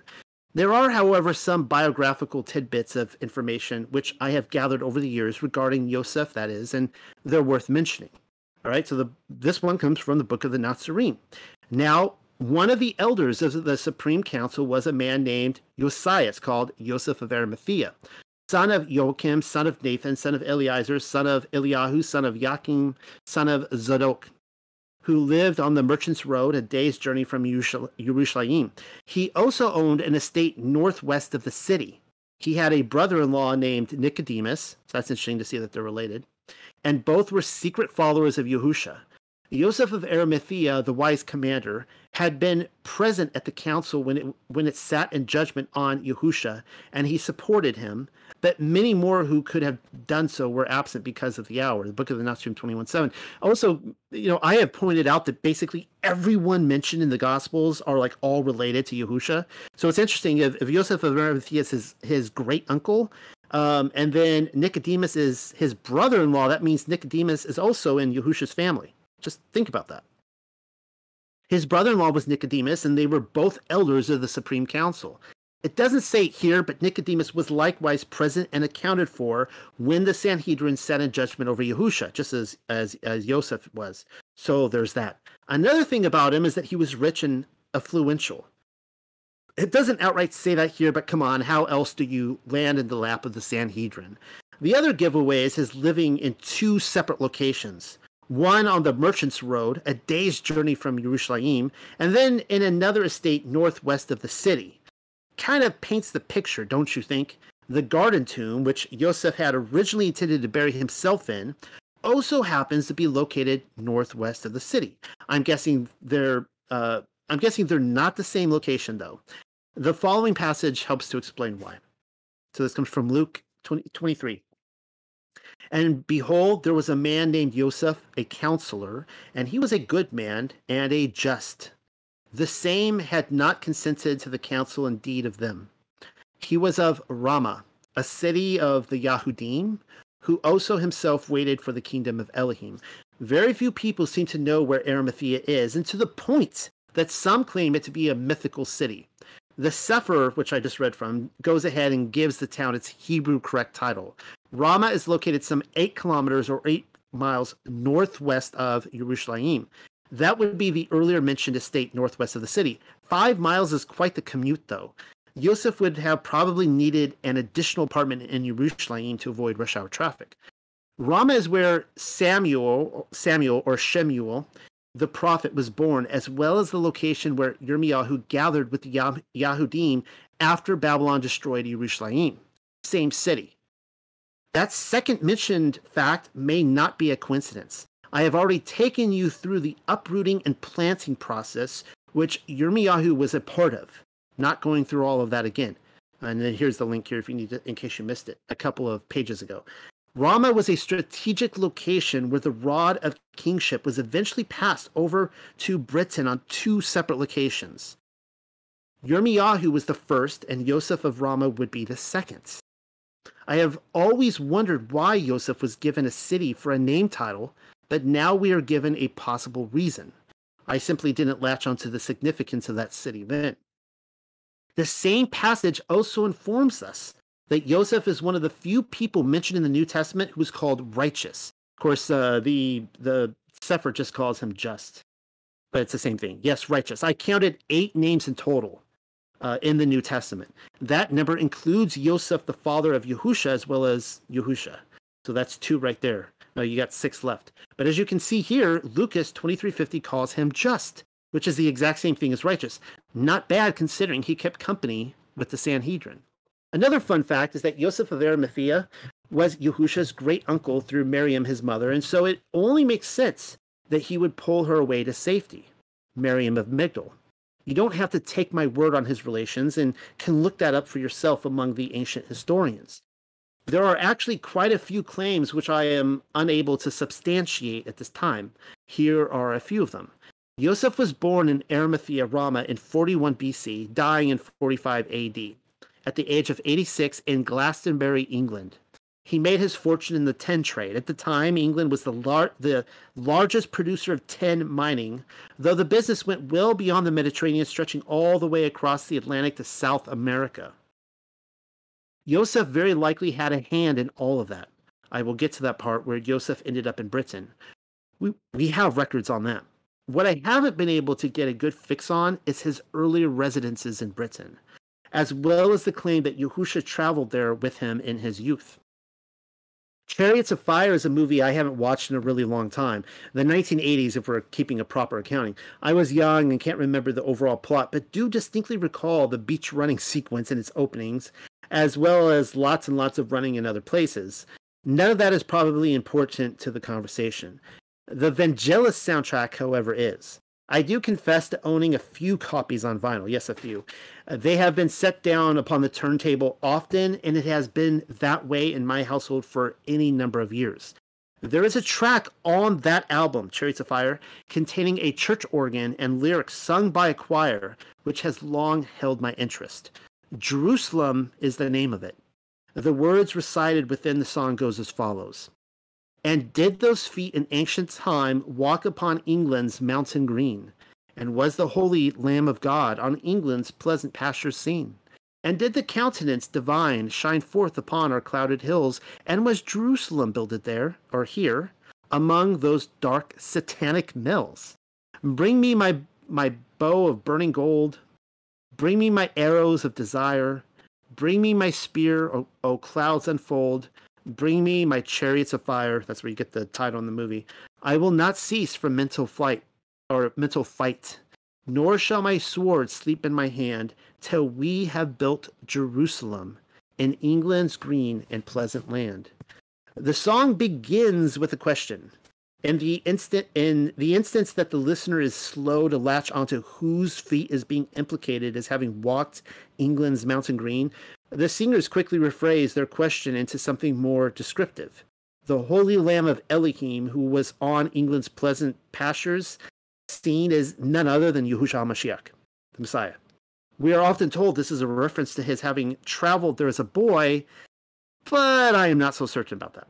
The next proposal by the choir has us pondering if his divine countenance ever shine forth upon them clouded hills. That may be a childhood reference, but if I had to choose one or the other, I'd go with a resurrected Yahusha. The reason being is that we are then asked if Yerushalayim was built there among its dark satanic hills. Say what?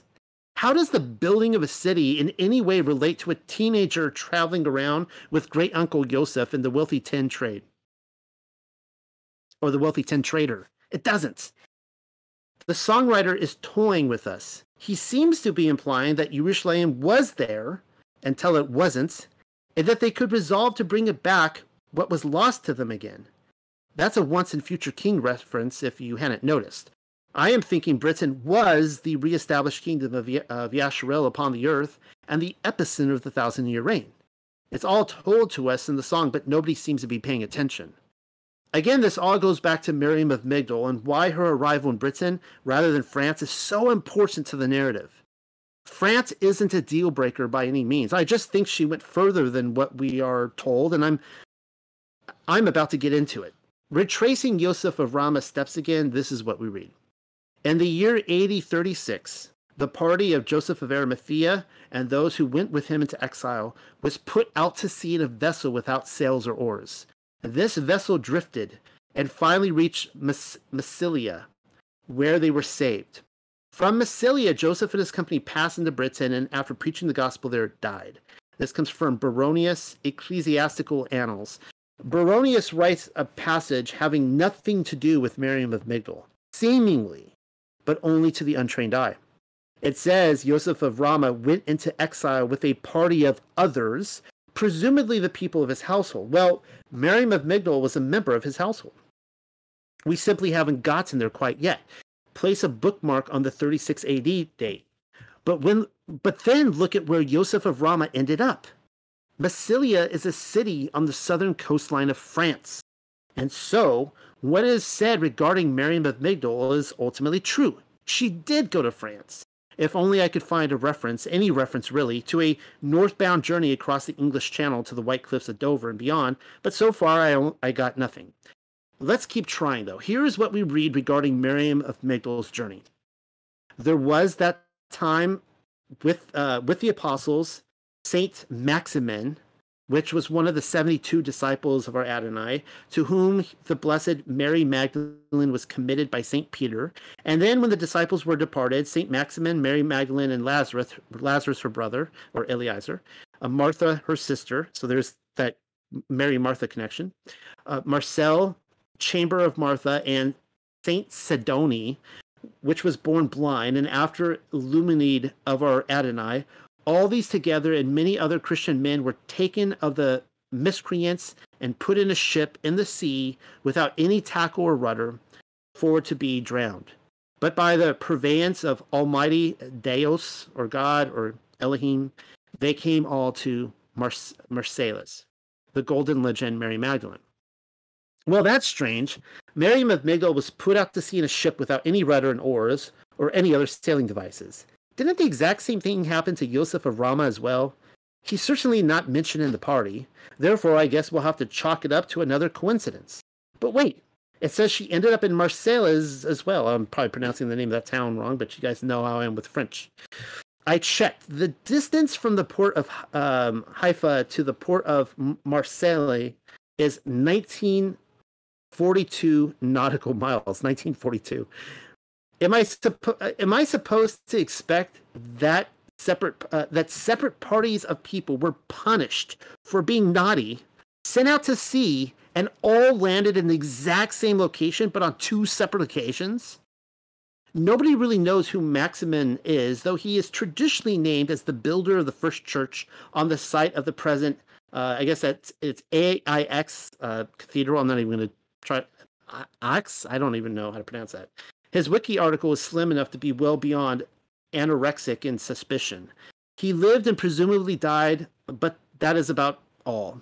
The Golden Legend claims he was one of the 70 but then so was Joseph of Arimathea. It says 72, we'll let that slide.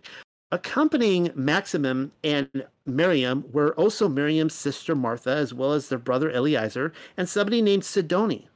Looks like the entire family. All we are told now, I'm not going to read this here. This is a, a, a clipping from um, uh, Wikipedia. Uh, you need a magnifying glass to look at that thing. All we are told by the Roman Catholic officials is that Maximin had Miriam of Migdol under his care until he didn't, which is highly suspect. I'm not saying Maximin wasn't a real individual. Then again, that's kind of what I'm saying. That he and Joseph of Rama are the same person. Wouldn't, wouldn't surprise me in the least. Plenty of people went by different names back then. The only other connection I can think of is a close family member, either on Miriam and Martha's side or Yahusha's. Here is what we so far have. Maximin and his party were sent from Yehuda to France in an oarless vessel, but then so was Joseph of Rama and his party. The only difference between the two is that Maximin is listed as having Miriam under his care, whereas Joseph of Rama is not so far. The other difference is that Joseph doesn't stay in the south of France. No, Baronius uh, has him traveling even further north to Britain. This will take further digging. The sources we have make it out like Joseph of Rama and Miriam of Migdol arrived in France by complete accident. That may be so. I couldn't really say. It wouldn't. It would certainly be ironic that the tide sent Joseph of all people right back towards the home of his origin. Know that I am not putting the adrifted sea story into doubt when in fact Yahuwah Elohim had already told him in advance where he was to go. So this comes from the Britain book, which is uh, another one of the texts where we get uh, the book of the Nazarene, just so you know. It's one of the accompanying texts. Yo- uh, Joseph said, Know this, great king. I am a servant of the great Elohim of light. He's uh, speaking to a druidic king, I believe. I am sent in order to build a church here where it will serve your people well. I will establish a place of light unto them. I come to teach the perfect commandments. That's interesting. That's the Torah. Ask among your own about me, for I am not unknown to them. I have no so he's not unknown. He's they they they've seen him before there. I have no human teacher, for whom I learned the wisdom from where I got these things. I lived in the light of Christ, but or a Mashiach, but learned tardily. Then I had a message from Elohim himself: Go preach to those who dwell at the edge of the earth. The book of Britain 422. Telling Joseph to go and preach to those who dwell at the edge of the earth was the same thing as saying return to his homeland. Notice how he didn't arrive in Deutschland or Norway or even China or India for that matter. No, he went to his homeland, which will be expounded upon hereafter. The why is a good question. And and by that I mean why Miriam of Migdol was chosen to journey there with him. Joseph's fate is again expounded upon in the book of the Nazarene. It is thought that Joseph may have actually written the book, though I am more inclined to conclude that Aristobulus and maybe even Philip had a heavy hand in it. For starters, the writer of Nazarene appears to have been a disciple of Yochanan the Baptist before his introduction to Mashiach, and secondly, had intimate knowledge of Kepha's household in Galilee. Aristobulus can be traced to both, as his two sons were recognized disciples of Yochanan, and he was head of the mentioned household. But then, thirdly, the Gospel of Philip comes across like written commentary upon the narrative in Nazarene. I'm not completely sure who the author is, but that's unimportant. Here is what we learn regarding the fate of Yosef. And so this is quoting from the book of the Nazarene again, chapter 21. Despite his authority, there was evidence against Yosef, and he was in prison being kept under constant guard. We read that same story in uh, the Gospel of Nicodemus, by the way. One Shabbat during the night hours, the Ruach of Yahusha was projected to Yosef, so he was comforted. But the guards, seeing it, fainted with fear. Then Yosef was brought before Pontius Pilate, but the governor found no fault in him, and he was released. And that all goes, that same story is told in the uh, Gospel of Nicodemus. I love that reference. Later, Annas and his son in law, who were then the high priests of the Yahudim, came to the house of Yosef, bringing with them the holy books written on scrolls within their box. They requested that he swear upon it in the sacred name of Elohim, but he made oath only that he had done no wrong or broken no law. The wise commander remained in his house for many days, after which he went about undisturbed. So he was thrown into prison, Not that it helps us much in this discussion, but it lines up quite nicely, as I mentioned, with the Gospel of Nicodemus, because the exact same incident happened to him there. In the same book, Annas and Caiaphas discovered that Yahusha had proclaimed himself Mashiach in the year 5500. We see an investigation played out here, though their conclusions are not shown. It is Annas and Caiaphas and their conspirators, I believe, who began the processing of, of, of the process of corrupting the dates into what has become the Masoretic timeline. That's a whole other story, though, despite the fact that it all connects with the thousand year reign discussion. Jumping ahead to the next verse. Then, when Pontius Pilate returned to Rome, Joseph departed from his home shores, coming to uh, Set Nadoin, from whence he moved to a well at the foot of a hill. He brought with him a clay cup, which had been set in silver by a silversmith, and this was the cup used by Yahusha. Pontius Pilate returned to Rome. He is generally thought to have bowed out in 37 AD, though, as we have already seen, Baronius thought it was one year earlier in 36 AD, in 36. The reason why Joseph was deported immediately after Pilate's parting relies upon the fact that they were friends. I also suspect that Pilate became a, a convert. At any rate, Joseph was placed under Pilate's protection, and the Sanhedrin wanted their revenge. It's why the boat story and placing Miriam under his care or a member of his household makes the most sense. Set, uh, the place called Set Nadowin was a location known to the author, though is apparently no longer identifiable.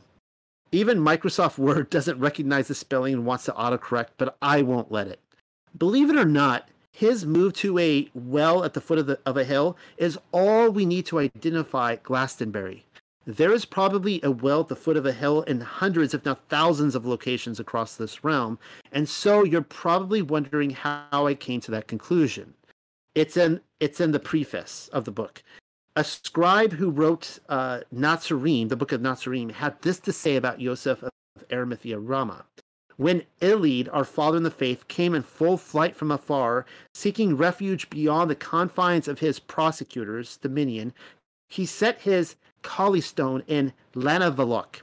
Here, when he spoke to them, the Druthin said, We have never been without the light of truth, Yet you seek to bring another light, strange to us, which seems less bright than ours. And I, just put there the Gospel of Kaleidi 2 1. Don't make me lay out even more breadcrumbs for you. Elid is Yosef of Arimathea Rama. You can take my word for it or purchase your own copy and compile our hours of research.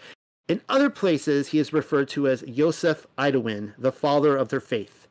The land is in Lanavalak refers to a sacred enclosure, and Avalok, as you shall soon see, is the name of the king and his kingdom, whom Yosef of Arimathea Rama was directly related to. And it says in the book, in the Britain book 521, Yosef Idowin was related to Avalok, whose kingdom bordered that of Arviragus through Anna the Unfaithful. He converted Claudia Rufina, hmm, who's that? the daughter of Caridu, previously called Gladys, who married Pudens, a Roman, and had a daughter, Pudentia. That you, you guys should um, be directed to one of Paul's letters on that. There are some recognizable names from Paul's epistles to the Romans, if I have ever seen them. I refuse to get distracted, though. Joseph was of a royal descent through this Avalek fellow. Very likely the kingdom of Yasharel established in these parts by Yirmiyahu. Avalok, Say it again, Avalok. Once more, Avalon. Not a typo. I spelled it right the first time. Avalon. Joseph Idowin of Arimathea Rama was descended from the kingdom of Avalon. It's most certainly where he settled. And then uh, Melgwyn of Llandaff, the uncle of Saint David, the Welsh bishop of Minu, a lot of Welsh names in this, says the same thing. Uh, Joseph of Arimathea, the, the noble decurion, received his everlasting rest with his 11 associates in the Isle of Avalon. He lies in the southern angle of the uh, bifurcated line of the Oratorium of the Adorable Virgin. He has with him the two white vessels of silver, which were filled with the blood and the sweat of the great prophet Yahusha. And now for the mention which you thought I was snubbing the Holy Grail. I wasn't snubbing anything. There are simply too many details in these small quotes to cover. I am attempting to establish Glastonbury with Avalon and any other number of small but important details. I probably overlooked several already. As a reminder, we are on a quest for Miriam of Migdol, and no, I am not suggesting for you that she and the Holy Grail nor some son or daughter of Yahushua HaMashiach are it. There are others who have written books on the subject. Dan Brown comes to mind. This is not one of them. If the Grail is a bloodline, and for clarity purposes, I am not stating that it is, then that is an investigation for another time. It would be terribly difficult to convince me that a clay cup set in silver by a silversmith was somehow a metaphor for a bloodline, as if this were one of Daniel's dream interpretations. Speaking of which, here is another blood reference. This comes again from the Britain book. Idowin was buried in a shirt of fine linen, which he had worn when burying Yahusha, and which was stained with three spots of blood on the chest. He was buried by the two forked cross. A lot of you keep getting freaked out looking at pictures of the two forked cross. Well, there you go. The saints had lived in 12 huts around a never diminishing well at the foot of the holy hill. Yosef was buried in the very shirt of linen which he had worn while burying Yahusha. There were three spots of blood stained upon his chest. Seems as though the blood of Mashiach was important to Yosef. Still not seeing how any of this is a coded message for a royal bloodline, though. Do you understand? That doesn't mean there isn't a family line to be had. I'm simply not seeing it in these texts quite yet. Therefore, the Grail legend will have to be saved for another occasion. I have started out reading from the Book of the Nazarene. Here is what I wanted you to see getting back to the book of the Nazarene, chapter 21. Uh, I'm I'm sorry to ruin the book for some of you guys who haven't read it, uh, giving away the ending of the book. Some say Joseph of Arimathea married Miriam, mother of Yahusha, after the death of his wife, but this is a known heresy put about by those in ignorance of what is written. For his wife was not that Miriam. What the? well, that just tosses everything I've researched into the garbage in a hurry. Yosef married Miriam, Miriam of Migdol, or some other Miriam. How could he? That double crossing, low down, double timer. That was my first reaction when reading it. We're finally getting somewhere, but come on. How does somebody go about ending a book like that? It's literally the last verse. It gets all scandalous and up in your face and then takes a plunge right off the white cliffs of Dover. Try not to have a heart attack. How is marrying Mary? Uh, how is marrying Miriam, uh, the mother of Yahusha, scandalous? Exactly.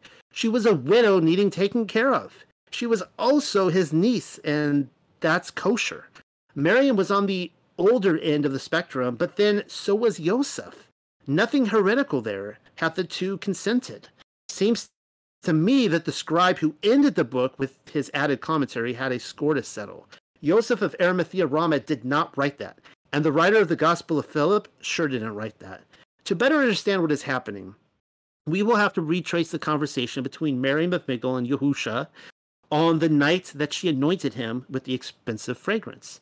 This will be a short review. So, reading it once more from the book of the Nostrum 19. Miriam said, Sire, I have been a sinner, but have not sinned this last year, nor shall I sin again. Should I love once more, I will not now claim the rights of marriage which I once repudiated. Yahusha said, Love is a blending of ruachoth and not a union of flesh. Woe to those whose love compounds discord in the place where love is fulfilled. If these things confound you, read the books of wisdom. Some of you were getting ready to write me a letter explaining how Miriam of Migdol couldn't possibly have married Yahusha because she said it would never happen again. Obviously, that's not quite uh, that's not uh, quite yet because she did marry again. Complications arise then, don't they? A dominant theme of Nazarene is the multitude of marriages and the union of Ruachoth in only one of them. If you jumped ahead rather than reading the previous chapters, then it is your loss. You will have to retrace your steps on your own. The complication relies upon the passages shown uh, whereas Yahusha and Miriam of Migdol became a unified Ruachoth. How could she become unified with Mashiach but then get with another man? She already said her love was reserved for the next man and nobody else. Even if Yosef did marry Miriam, that Miriam as he put it, then there is something else going on. A marriage perhaps, but one of protection rather than intimacy or even sexual fornication.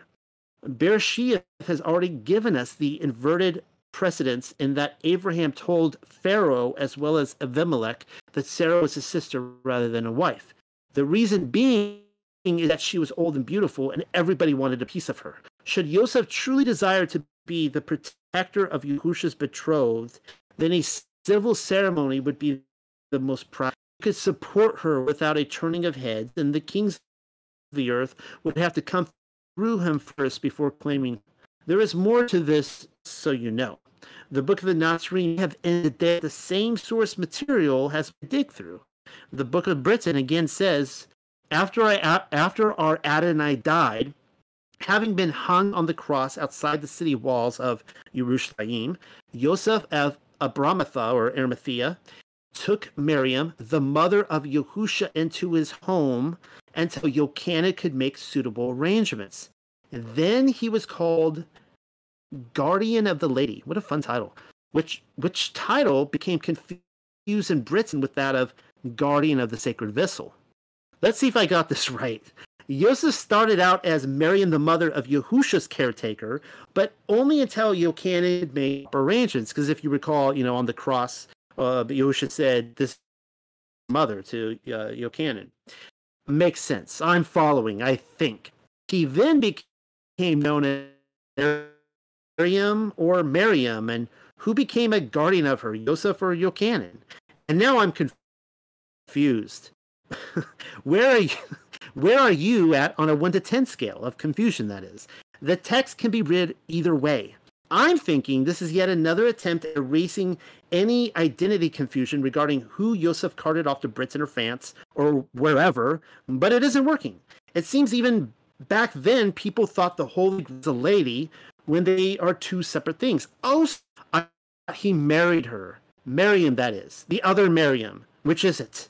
Guardian doesn't sound like a husband unless Yochanan is the guardian of Miriam, which still wouldn't be her husband anyways. But then how is that title getting confused with the sacred vessel guardian? Hopefully this isn't confusing for you guys. Why be so vague? Assuming this is still Yosef we're dealing with rather than Yochanan, then it seems to me that the guardian title is precisely what he was doing. He was guarding the lady. Guarding the lady meant taking care of her like what Yochanan was doing with the other Miriam, the, the mother of Yahusha, keeping one hand upon the sword in the sheath so that the bad guys wouldn't lay a hand upon the woman. This is the betrothed, the Mashiach we're talking about. It's why there's so many coded messages throughout the annals of Scripture. Much is instituted, but very few come right out and say it. Other scribes simply won't believe it or would rather not have a married Mashiach. Four is a pattern. And what do we see happening on the pattern scale?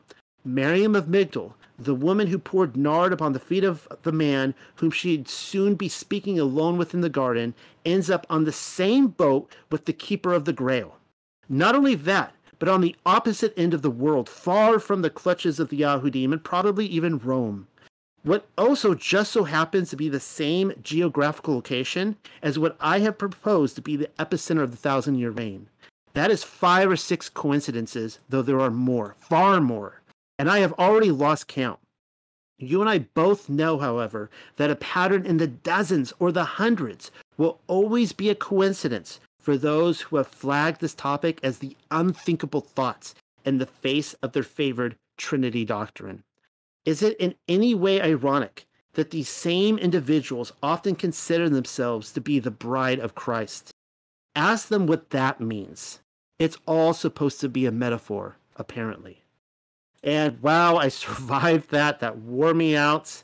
I uh, I managed not to stumble through. I think a lot of the sentences. So I'm. tell me what you guys think. Um, don't all line up to stone me at once. And uh, eggs are expensive now, you know. So um, take a few minutes to to vent your thoughts, and then we'll jump into a reading of the Book of the Nazarene. It's probably a lot to take in, and um, you know that's okay.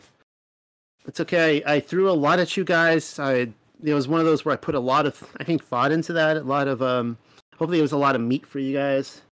And uh, again, if you disagree and you're like, I don't care how much you throw at me, I will never believe that Yahushua HaMashiach would ever marry a woman, certainly not marry Migdal. She was unworthy for him.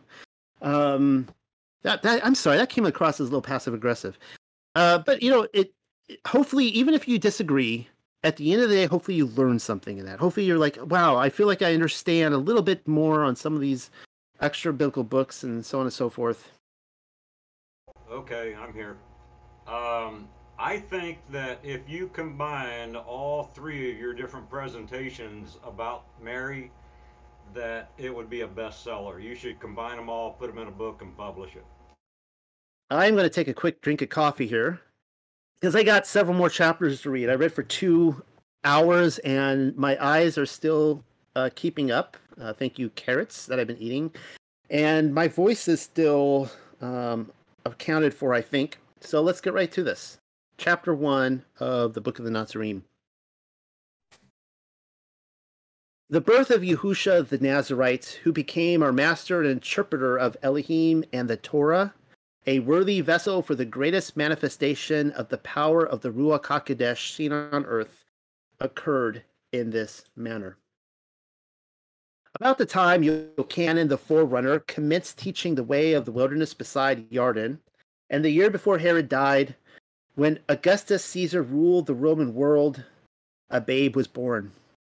The father was now. Uh, quick comment here. I I want to as I said last time, I want to read this and try to comment as little as possible. I can't let that go. Uh, this is one of the most talked about things. It says here that uh, that Yochanan began his teaching about the time that Yahusha was born. And like, well, wait a second, what? So, um, and I, I, I, I don't know if that's a translational thing. Uh, because if you recall, he his mother Elizabeth he fled with her and as a babe, and they went off into the wilderness. I kind of think it's it's it maybe that's a mistranslation. It means the ministry of. Okay, so just for what it is, for what it's worth. Okay, where was I? Um, in the year before Herod died, when Augustus Caesar ruled the Roman world, a babe was born. The father was Joseph, son of Heli, a carpenter of Galilee, and the mother Miriam, his wife, who had been a virgin pledged to Yahuwah in the temple by her father Simon, son of Joachim, son of Nathan, son of Eliezer. A decree had gone out that all who claimed kinship within the house of David should be gathered for enrollment at the city of David called Bethlehem in Galilee. Therefore, Joseph, being rightfully born into the stock of David, took the scroll of his parentage and went to Bethlehem so his kinship could be established. Oh, I can't let this slide. I'm sorry, guys. Remember when we went through a lot of different books where it taught about Miriam was raised in the temple? I remember that became kind of a scandalous issue. Um, we were trying to discuss is this Catholic or what? This book that we're reading now is like the most un-Catholic book. Okay, and it says right there, it says um, Miriam, his wife, who had been a virgin, pledged to Yahuwah and the temple. Okay, so there you have it right there. She was pledged to the temple, raised in the temple as a virgin. So that that was one of those. There's so many little details in here that just connects the different books. So it's it's unbelievable. I think we're on verse four. Now Miriam, being then heavy with child, longed in her heart to be among the, her kinsmen, and she prevailed upon Yosef to take her, for Bethlehem was only a day's journey from them. The two with a she prevailed. How how many how much did she have to uh, argue or persist with her husband to take her? And he's like, okay, fine. We'll take the day's journey to Bethlehem to have the baby. The two with a servant came to Bethlehem at eventide, but because so many had gathered, the inns were filled. Then, as Miriam's time was close upon her after the journey, a man took pity on her and provided a cave used as a stable. There the travelers found shelter and rest. Pause again. That is the most messed up thing that, like, for all you women out there who have been in labor and all you men out there, have you ever seen a woman in labor? It's like you would think somebody would see poor Miriam out in the street in labor and go, like, here, here's a chair. Like, just, you know, sit on something. Here's a sofa, you know? Like, nobody was willing to offer her a bed. So this one guy's like, okay, fine, here's a cave. You can come into the cave. That night, Miriam's labors came upon her, and she suffered the pangs of childbirth. and cried out in pain. Now, this right here is a little different than some of what we read. That um, uh, you know, the the prophecy, and I think it was Isaiah that she she would that he would come forth without pain, and then we read uh, the Gospel of Infancy Gospel of Yaakov and others, which said that it was the same thing. So I don't know. Take that for what it is. Here we see one that doesn't match up with some of the other books, and might I say, perhaps a prophecy. Um, I've, I, I for one think he came into the world um, without her going through the labor pains. Nearby, some shepherds were tending sheep, for in the midst of so many strangers, these needed protection, and hearing her cry, went to help.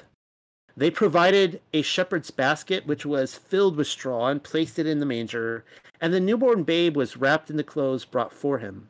After eight days had elapsed, the child was named Yeshua, meaning one who delivers. For an angel of Yahuwah had appeared to Joseph in a dream, saying, That which lies with Miriam, your wife, is filled with the power of the Ruach HaKodesh, and will respond to the hopes of men. Later, men called him Yahusha, and because he fulfilled their hopes and was anointed with his power of the Ruach HaKodesh, he became acknowledged as the Messiah. Now, the stable was against the hill, behind an inn where sages from the east were saying, Men of Sastira, wise in the books of heaven, and of Nimrod. That excited me so much reading that. Who carried the cross of fire that's interesting too.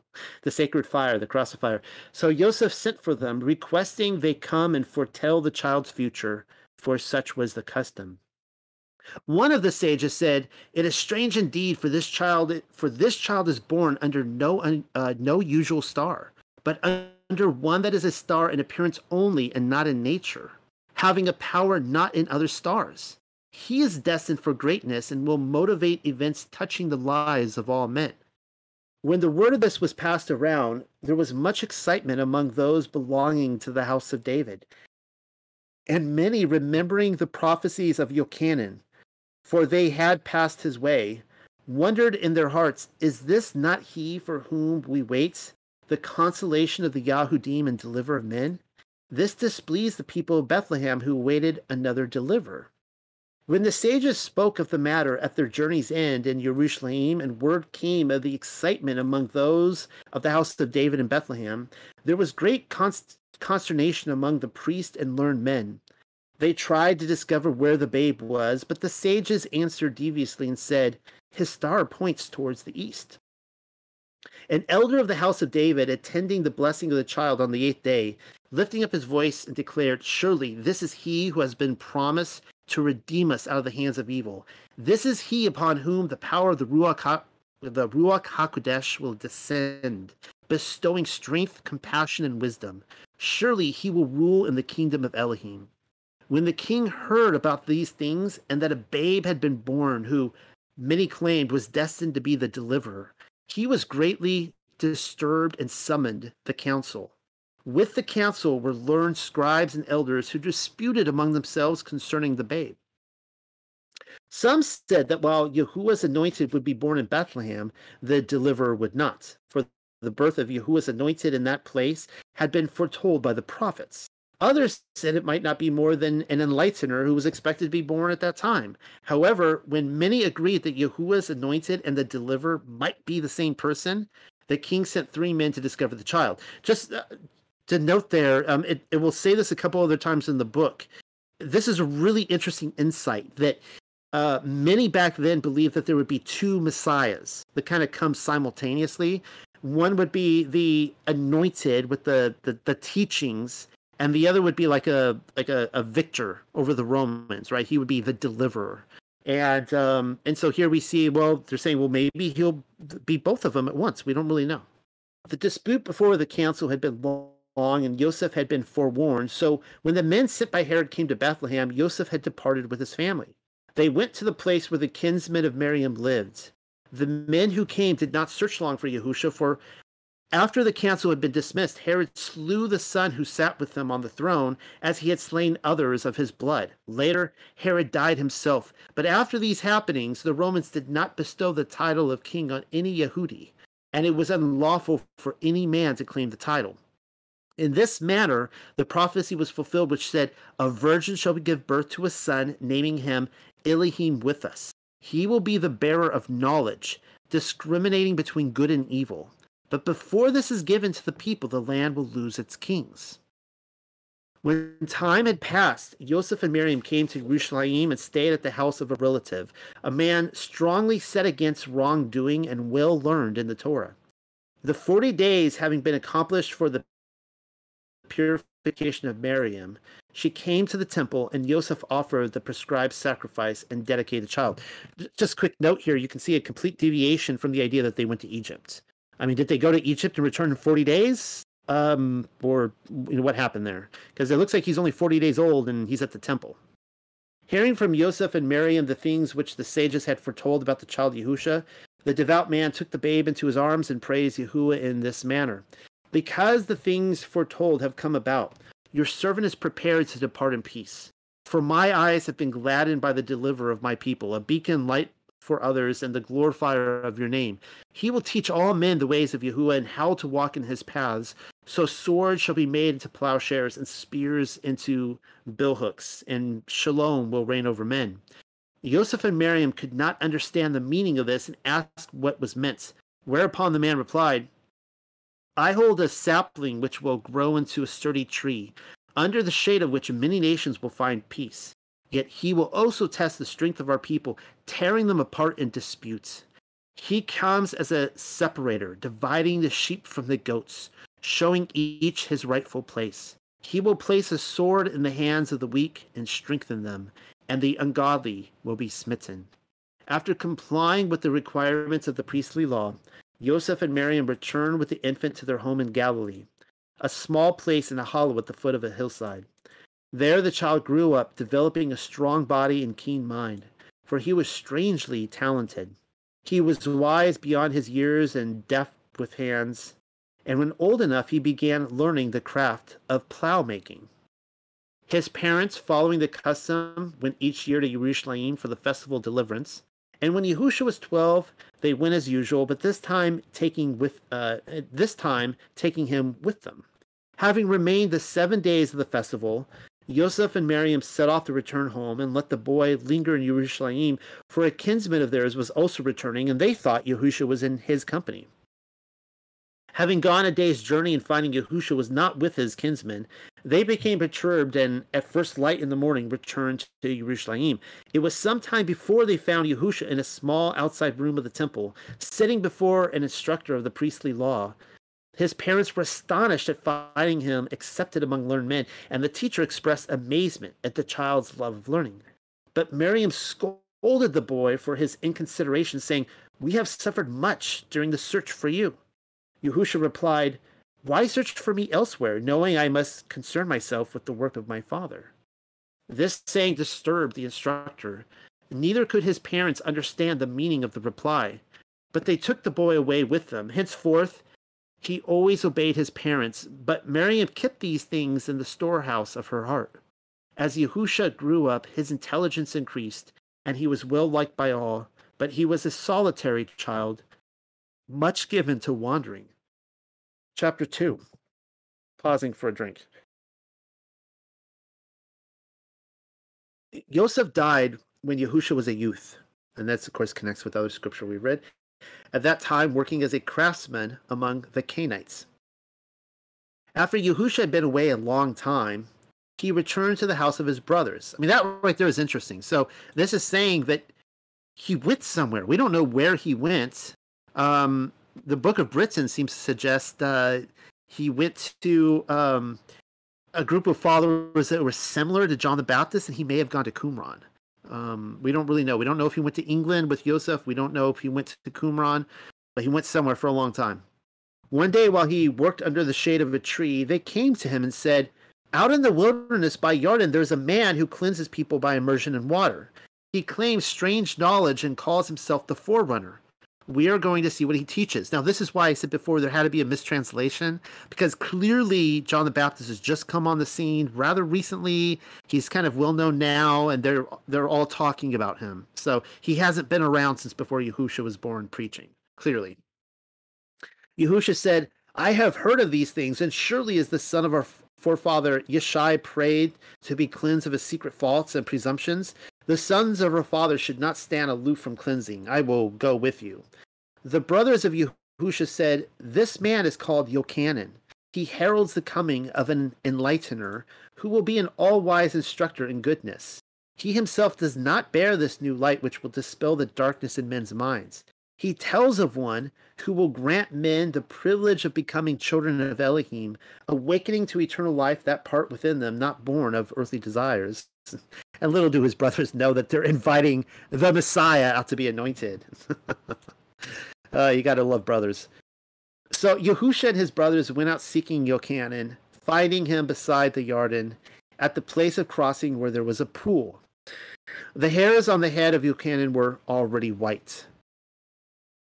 Yochanan seeing Yahusha. Um, so does that mean he was really old? But it said already white, so I don't know. Yochanan seeing Yahusha among those gathered about him said, Look, all of you, here he is, a man in whom there is no guile, the true Lamb of Elohim, the one we await. For Sethel, sending me forth to baptize, instructed me thus When you discover a man worthy to be the receptacle of the Ruach HaKodesh in abundance, the same shall you acknowledge as the enlightener. Hearing these words, Yahusha joined with those to be cleansed.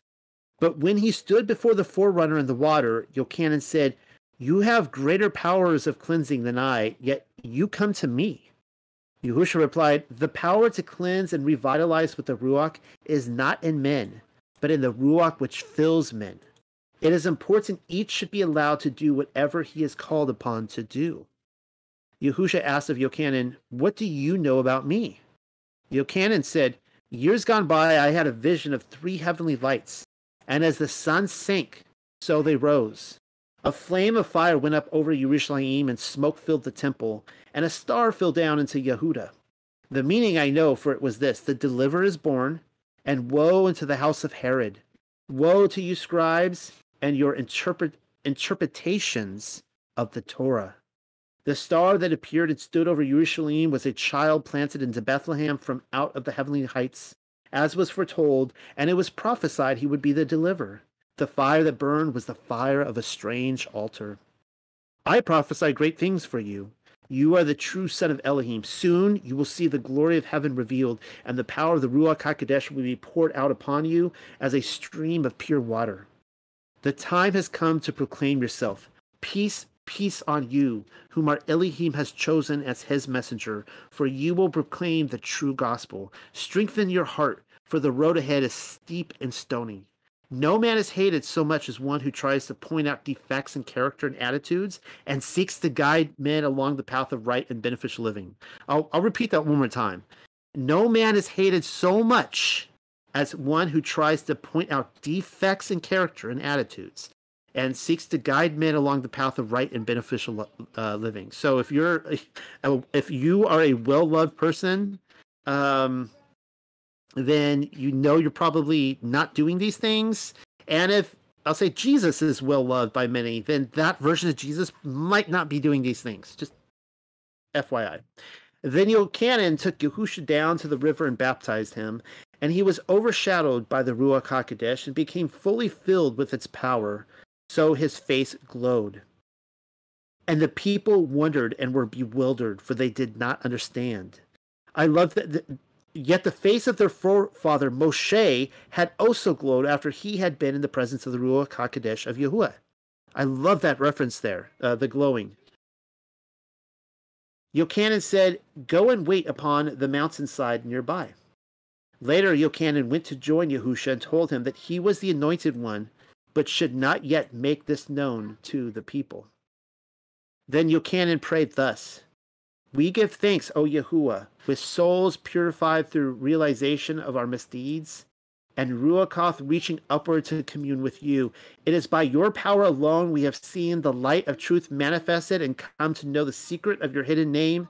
In humility, we call you by the name of Father because you have shown us a father's compassion and kindness and because we know you chastise and discipline us after the manner of a father. You have granted us freedom of activity, that we may enjoy the blessings of life. We have been saved by the waters of your affection.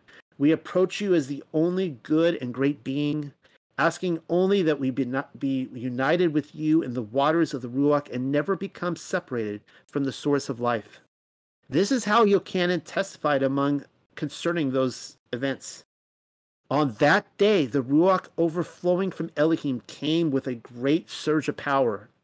I did not know this man from others, but seeing him, I recalled what I had seen told by those who gave me power to cleanse with water.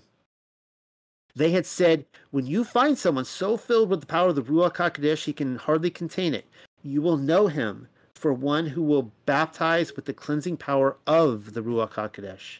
I have experienced this power and testify that this man is the true son of Elohim, the enlightener and deliverer. Yochanan left Yahusha on the mountainside, where he stayed three days fasting and communicating with the powers above. Then he went back to the riverside. Yochanan was standing with two of his disciples, Yahusha sitting apart, and Yochanan said to those with him, There is the one giving himself as an offering of Elohim, the enlightener of the world and the deliverer of our people. Then the two disciples went to Yahusha and said, Tell us about your teachings. Shall we follow your way or that of Yochanan? Yahusha said, There is the way of the wilderness, and there is my way alike in teaching, but calling to different men. What Yochanan teaches accords with the Torah, Torah, even as my teaching. Obey either or both. They are the Torah. From that day forth, Yahusha had power to heal the sick and to do many things. But he went out into the wilderness bordering Yarden, uncertain about his next move.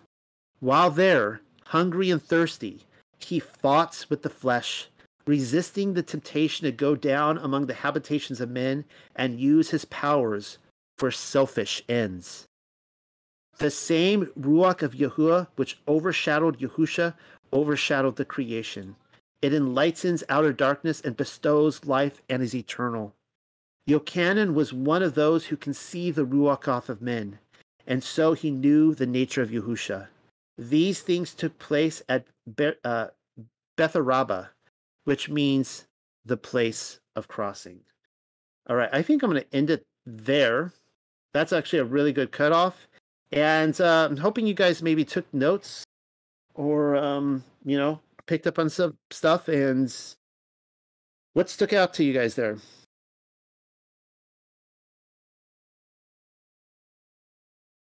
I mean, I'll start. I think what one thing that I found fascinating in there is I had talked to you guys uh, several weeks back about pre-existence, and I mean, everybody knows that uh, Yahushua HaMashiach pre-existed. I mean, if you believe that he is the Messiah, right? Even if you're a, a, a, Trinitarian or not, he pre-existed. But the, the common idea that is taught to us in Christianity or Catholicism or fill in the blank is that, you know, he could have come out of the womb tap dancing, you know, hello, my baby. And, and uh, that he was, uh, you know, he was all knowledgeable, but he had to pretend to learn, right? He had to pretend to fit in with the. But that's not the way this is presented, and uh, I think this is pretty legit. Like, it was interesting that the Yochanan, the baptizer, the immerser, he had to tell him, "Hey, he's like, you're the Messiah. I, I'm telling you now, you're the Messiah." And like Yahusha, he's showing up with his brothers, and they're they're not suspecting him of anything. You know, they're not thinking he's he's like he's anything special and then all of a sudden it's like boom you know here he is and and then he goes out in the wilderness and he's like what next i don't know what to do he, there's this outpouring of the ruach hakodesh on him and um and he's like man I, I could use this for evil purposes. I could use this for like to serve myself. What do I do? And he had to go out. So, and then we're going to see throughout this book as he just becomes more and more knowledgeable until he's just like blowing the, the lid off everything. Um, so what are you guys' thoughts on that? I concur.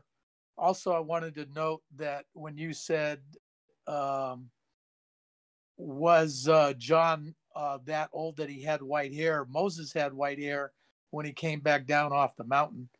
So obviously, uh, John in the wilderness had a few encounters with uh, the angels of uh, heaven and was tutored by Yahweh in the desert, I'm sure. So um, he probably had that same white hair effect that Moses did. but yes, I really like what you said about predestination and especially his learning. I never looked at uh, he had to learn that. I'm sure he was born with uh, uh, pretty intense uh, knowledge and that uh, he was probably speaking, as I've heard, uh, right away, uh, even from the womb. Yeah, I well, yeah, I mean, what I'm reading here is that um, by the end of this book, I mean, uh, Yahusha is very clearly like, look, guys, I'm the Messiah. Like, I am the son of Elohim, and you know, nothing that I, you know, he could say boldly claims like nothing that I say or do that I did not learn from the presence of the Most High, right? But what I'm reading here in the early parts is that he had to learn even this foreknowledge, like like I'm I don't know. I mean, what I'm reading here is that like when he was baptized, um, he may have not had those memories. He didn't know that he was. I don't know. I something that just came with him in time. But that's what I'm reading. And the but the the, the white hair comment is is I think spot on. Uh, that it, it said that it said that. Oh, it looks like John, you really want to say something. Jump in there. Uh, I was just going to say I was having a conversation yesterday with my friend, and we were talking about some controversial topics. And you know, when you're saying that, you know, this this comment you made about he could come out and be tap dancing when he come out, that would totally go against the laws of nature. And when I say the laws of nature, I mean, of course, the laws of our Father. And uh, he said, well, you know, God can do anything He wants to, and I'm like, no, He can't.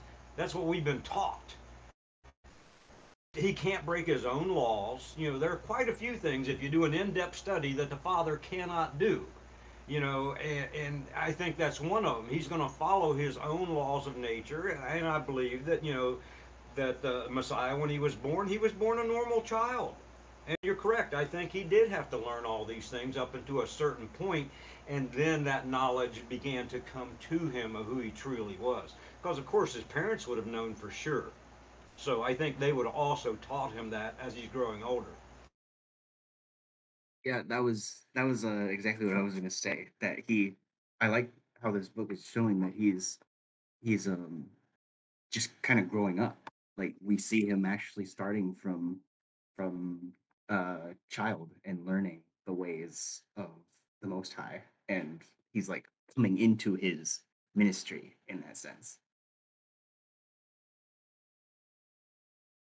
What I'm wondering is, um, is uh, maybe perhaps John uh, was more likely to have talked early. Uh, what was the age, Noel, that it said he started his min- ministry? It, he he might have been like nine months old. How do we know? How do we right. know? Because uh, what if he was born something like Noah? You know, he's got the white hair and um, he was talking early. I mean, in the animal kingdom, a a horse, a colt, will come from its mother's womb, and it it can it takes first stumbling steps. I mean, a human baby would not do that, but not usually. But who's to say it, it cannot happen? Um, so uh, who's who's to know? But you know, Messiah had to learn. He had to be like us in all manner. And we struggle. I don't know about you all, but I certainly struggle. What do I do next? I mean, I'm I'm currently in that mode right now. What do I do next? But um, John, being a one who is foreshadowing, a forerunner, maybe perhaps he was he was more like uh, Noah, since he did have a special office uh, to accomplish. That's just something I was thinking of.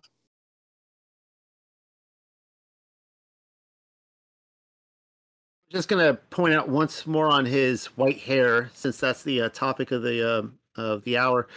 Um, it, it it mentioned that it it had already grown white, right? Like that's it seems to be saying like it went white ahead of his time when I think of going white ahead of your time, like you know, I guess a worldly example would be like Steve Martin.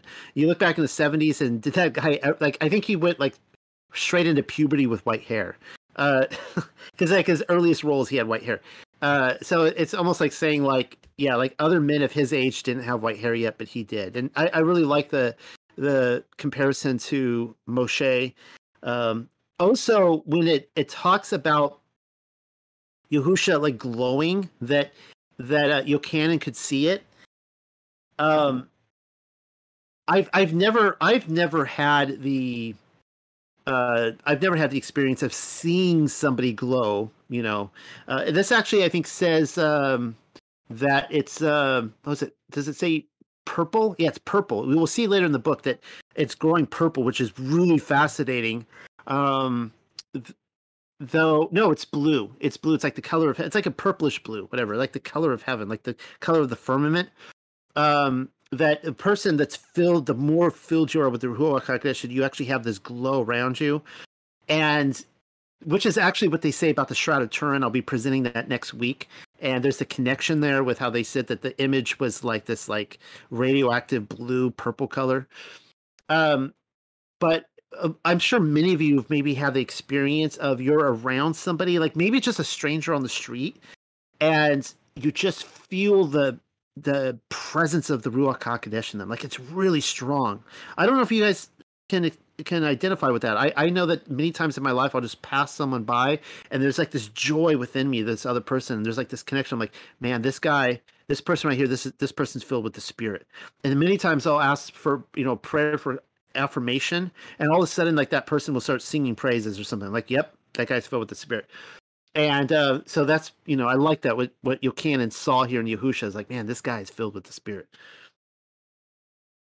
Anybody have any lost last thought lost thoughts? Anybody have any last thoughts before we officially close this tonight? Well, I just wanted to say how much I really enjoyed the whole presentation, and um, it it it you're painting a whole picture. I mean, it to me it it goes um it it, it all fits. I, I I don't have any pro. In fact, you know, uh, several things became more clear to me tonight. Um, and it's interesting because I've been having some of these type conversations about, you know, what marriage really means, and and um, it it just answered a lot of questions. Especially, I, I loved the part about um And I, I wish we could look over this a little more. Uh, where where it talks about where he said that uh, some marriages in front of priests are um, what did you call it? Oh, Uh, fornication. to yeah, fornic. I, I I thought that was fascinating. Um, I'd really like to explore that topic a little more. Yeah, well, I'll just throw this out there now, and I didn't have time to add this to the presentation, um, but I would have liked to. It would have just been a whole, you know, it was a two-hour presentation. It would have gone even further out there. Uh, but what here's what I think the union of Ruachoth is. Okay, it's um now. Don't people start like you know throwing eggs at me because they're really expensive uh, when I say this, but it's what I would call spiritual androgyny. Okay, now, androgyny is uh, we see this happening today with the LGBTQ culture and the, you know, w- all the different names for what people are becoming. You know, the what they identify as biologically versus whatever they are, and men becoming women and women becoming men and other things. And that's actual uh, that's actually a uh, of an abomination. Okay, that that is clearly against the Torah.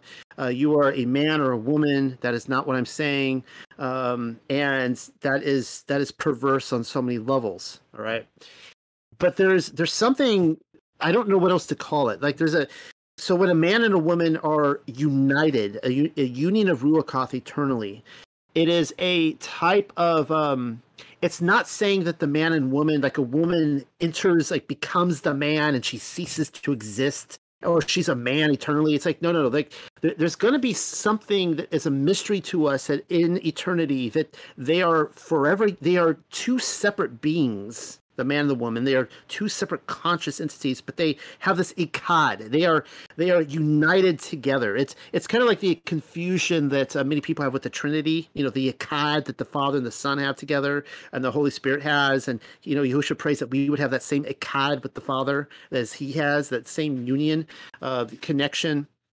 There's gonna be that, that type of echad between the, the the man and the woman and they will be together like stitched together. And it's something that i think that we can't uh, really understand in this in this day and age on this side of the, the curtain though it's something that physical androgyny is mimicking and you know from a very very uh, perverse perspective of what we see happening in the world right now where people are switching sexes and all that kind of stuff. So um, that is uh, there's another passage from the gospel of philip that it actually talks about adam and eve and says that uh, that if if chua were to become uh, unified with adam again it says that death would forever cease to exist. And so that's really interesting. And so that seems to be the idea of the kingdom of heaven when it is fully manifested that there would death will cease to exist and the man and the woman will um you know that the red partner will return to the man again. I'd just like to make another comment as far as uh, what what i consider this in-depth way out there in the left field teaching and understanding that we're going through. I think it, it, it's perfect because the farther that it moves us away from mainstream theology and the teaching the church and all that, it takes us out of the worldly view of theology and Christianity, which is perfect. I mean, you know, because we're told to come out of her, my children. So if you still have this worldly view of Christianity and the Bible and all that, you know, the mainstream theology, you can't be in the right you can't be going down the right path because you know Scripture clearly says the, the gateway is small and very few who are going to enter. That, uh, I love it. I, I, mean, the more that we move away from that mainstream theology, I honestly feel the closer we are getting to our heavenly Father. Yeah, I know that this is one of the things that has really excited me because when I read the book of the Natsarim, and we'll get into it, we're just over. You guys already saw it because I quoted from like the, the woman at the well and other things where they talk about the the the, the union of the Ruach, and this is some deep stuff, guys. I mean, it's like Yahusha's straight out saying this that a, lot of marriages are just fornication. And it's like what? And but it's it's the same thing that um that Paul was saying with circumcision that a lot of circumcised people are uncircumcised, and the Jews are like, "What? How could you say that? We're circumcised. How, you want to check? How can you say we're uncircumcised?" He's like, "You're not spiritually circumcised. I'm sorry." And it's the same thing. Yahusha's like, "Yeah, I know you, you went in front of a priest, but that's all fornication. You're not married." And um, and so you know that's the question: How are we how do we become you know spiritually united right? That that should be the goal right? We, we move past the the physicality of it the, the lust the carnal lust and that kind of stuff and we're you know we're truly united together as a man and a woman and um it's um that i mean that's some deep stuff. But it's also just so exciting and it, as i mentioned sarah and i have been really excited about this going because there was always really sad you know like like we're gonna die and you know that's it like we're just gonna kind of remember that we were married at one time, but we're not. We're just gonna be like normal. It's like no, it's like like we you can truly. Um, and this also explains the, the the the whole thing. I think it, it brought into light the the woman that uh, has uh, you know she her husband dies and she has no child through uh, no heir through that child or through their husband, and so she goes and marries the brother, and remember it says in the Torah that if the brother refuses to lay with her and to produce a child for his brother, that she can go like spit in his face and that kind of stuff in front of the elders and how dare you and this kind of and she she's not wanting to have a child with her brother because she is necessarily attracted to her his brother or because um you know fill in the blank it's because her ruachoth is bound to the the the brother the, I mean, the, the original husband. That is who she is bound to. And so you are actually creating a child for that brother. And um, again, you could say, well, what about ge- genetically it's different right? It's not really truly her uh, husband's original husband's child. Well that may be but when you get into the whole pre-existence argument and where souls come from and this kind of stuff it's like yeah it's still a soul coming from heaven from above and it's in the name of the the uh, the husband the original husband and this is where you get into genealogies where you can see people accredited to being the father or the mother and they weren't really but they were the spiritual father or the mother so, I mean, it seems to me like all this is really coming together, and I, I find it really exciting to think about.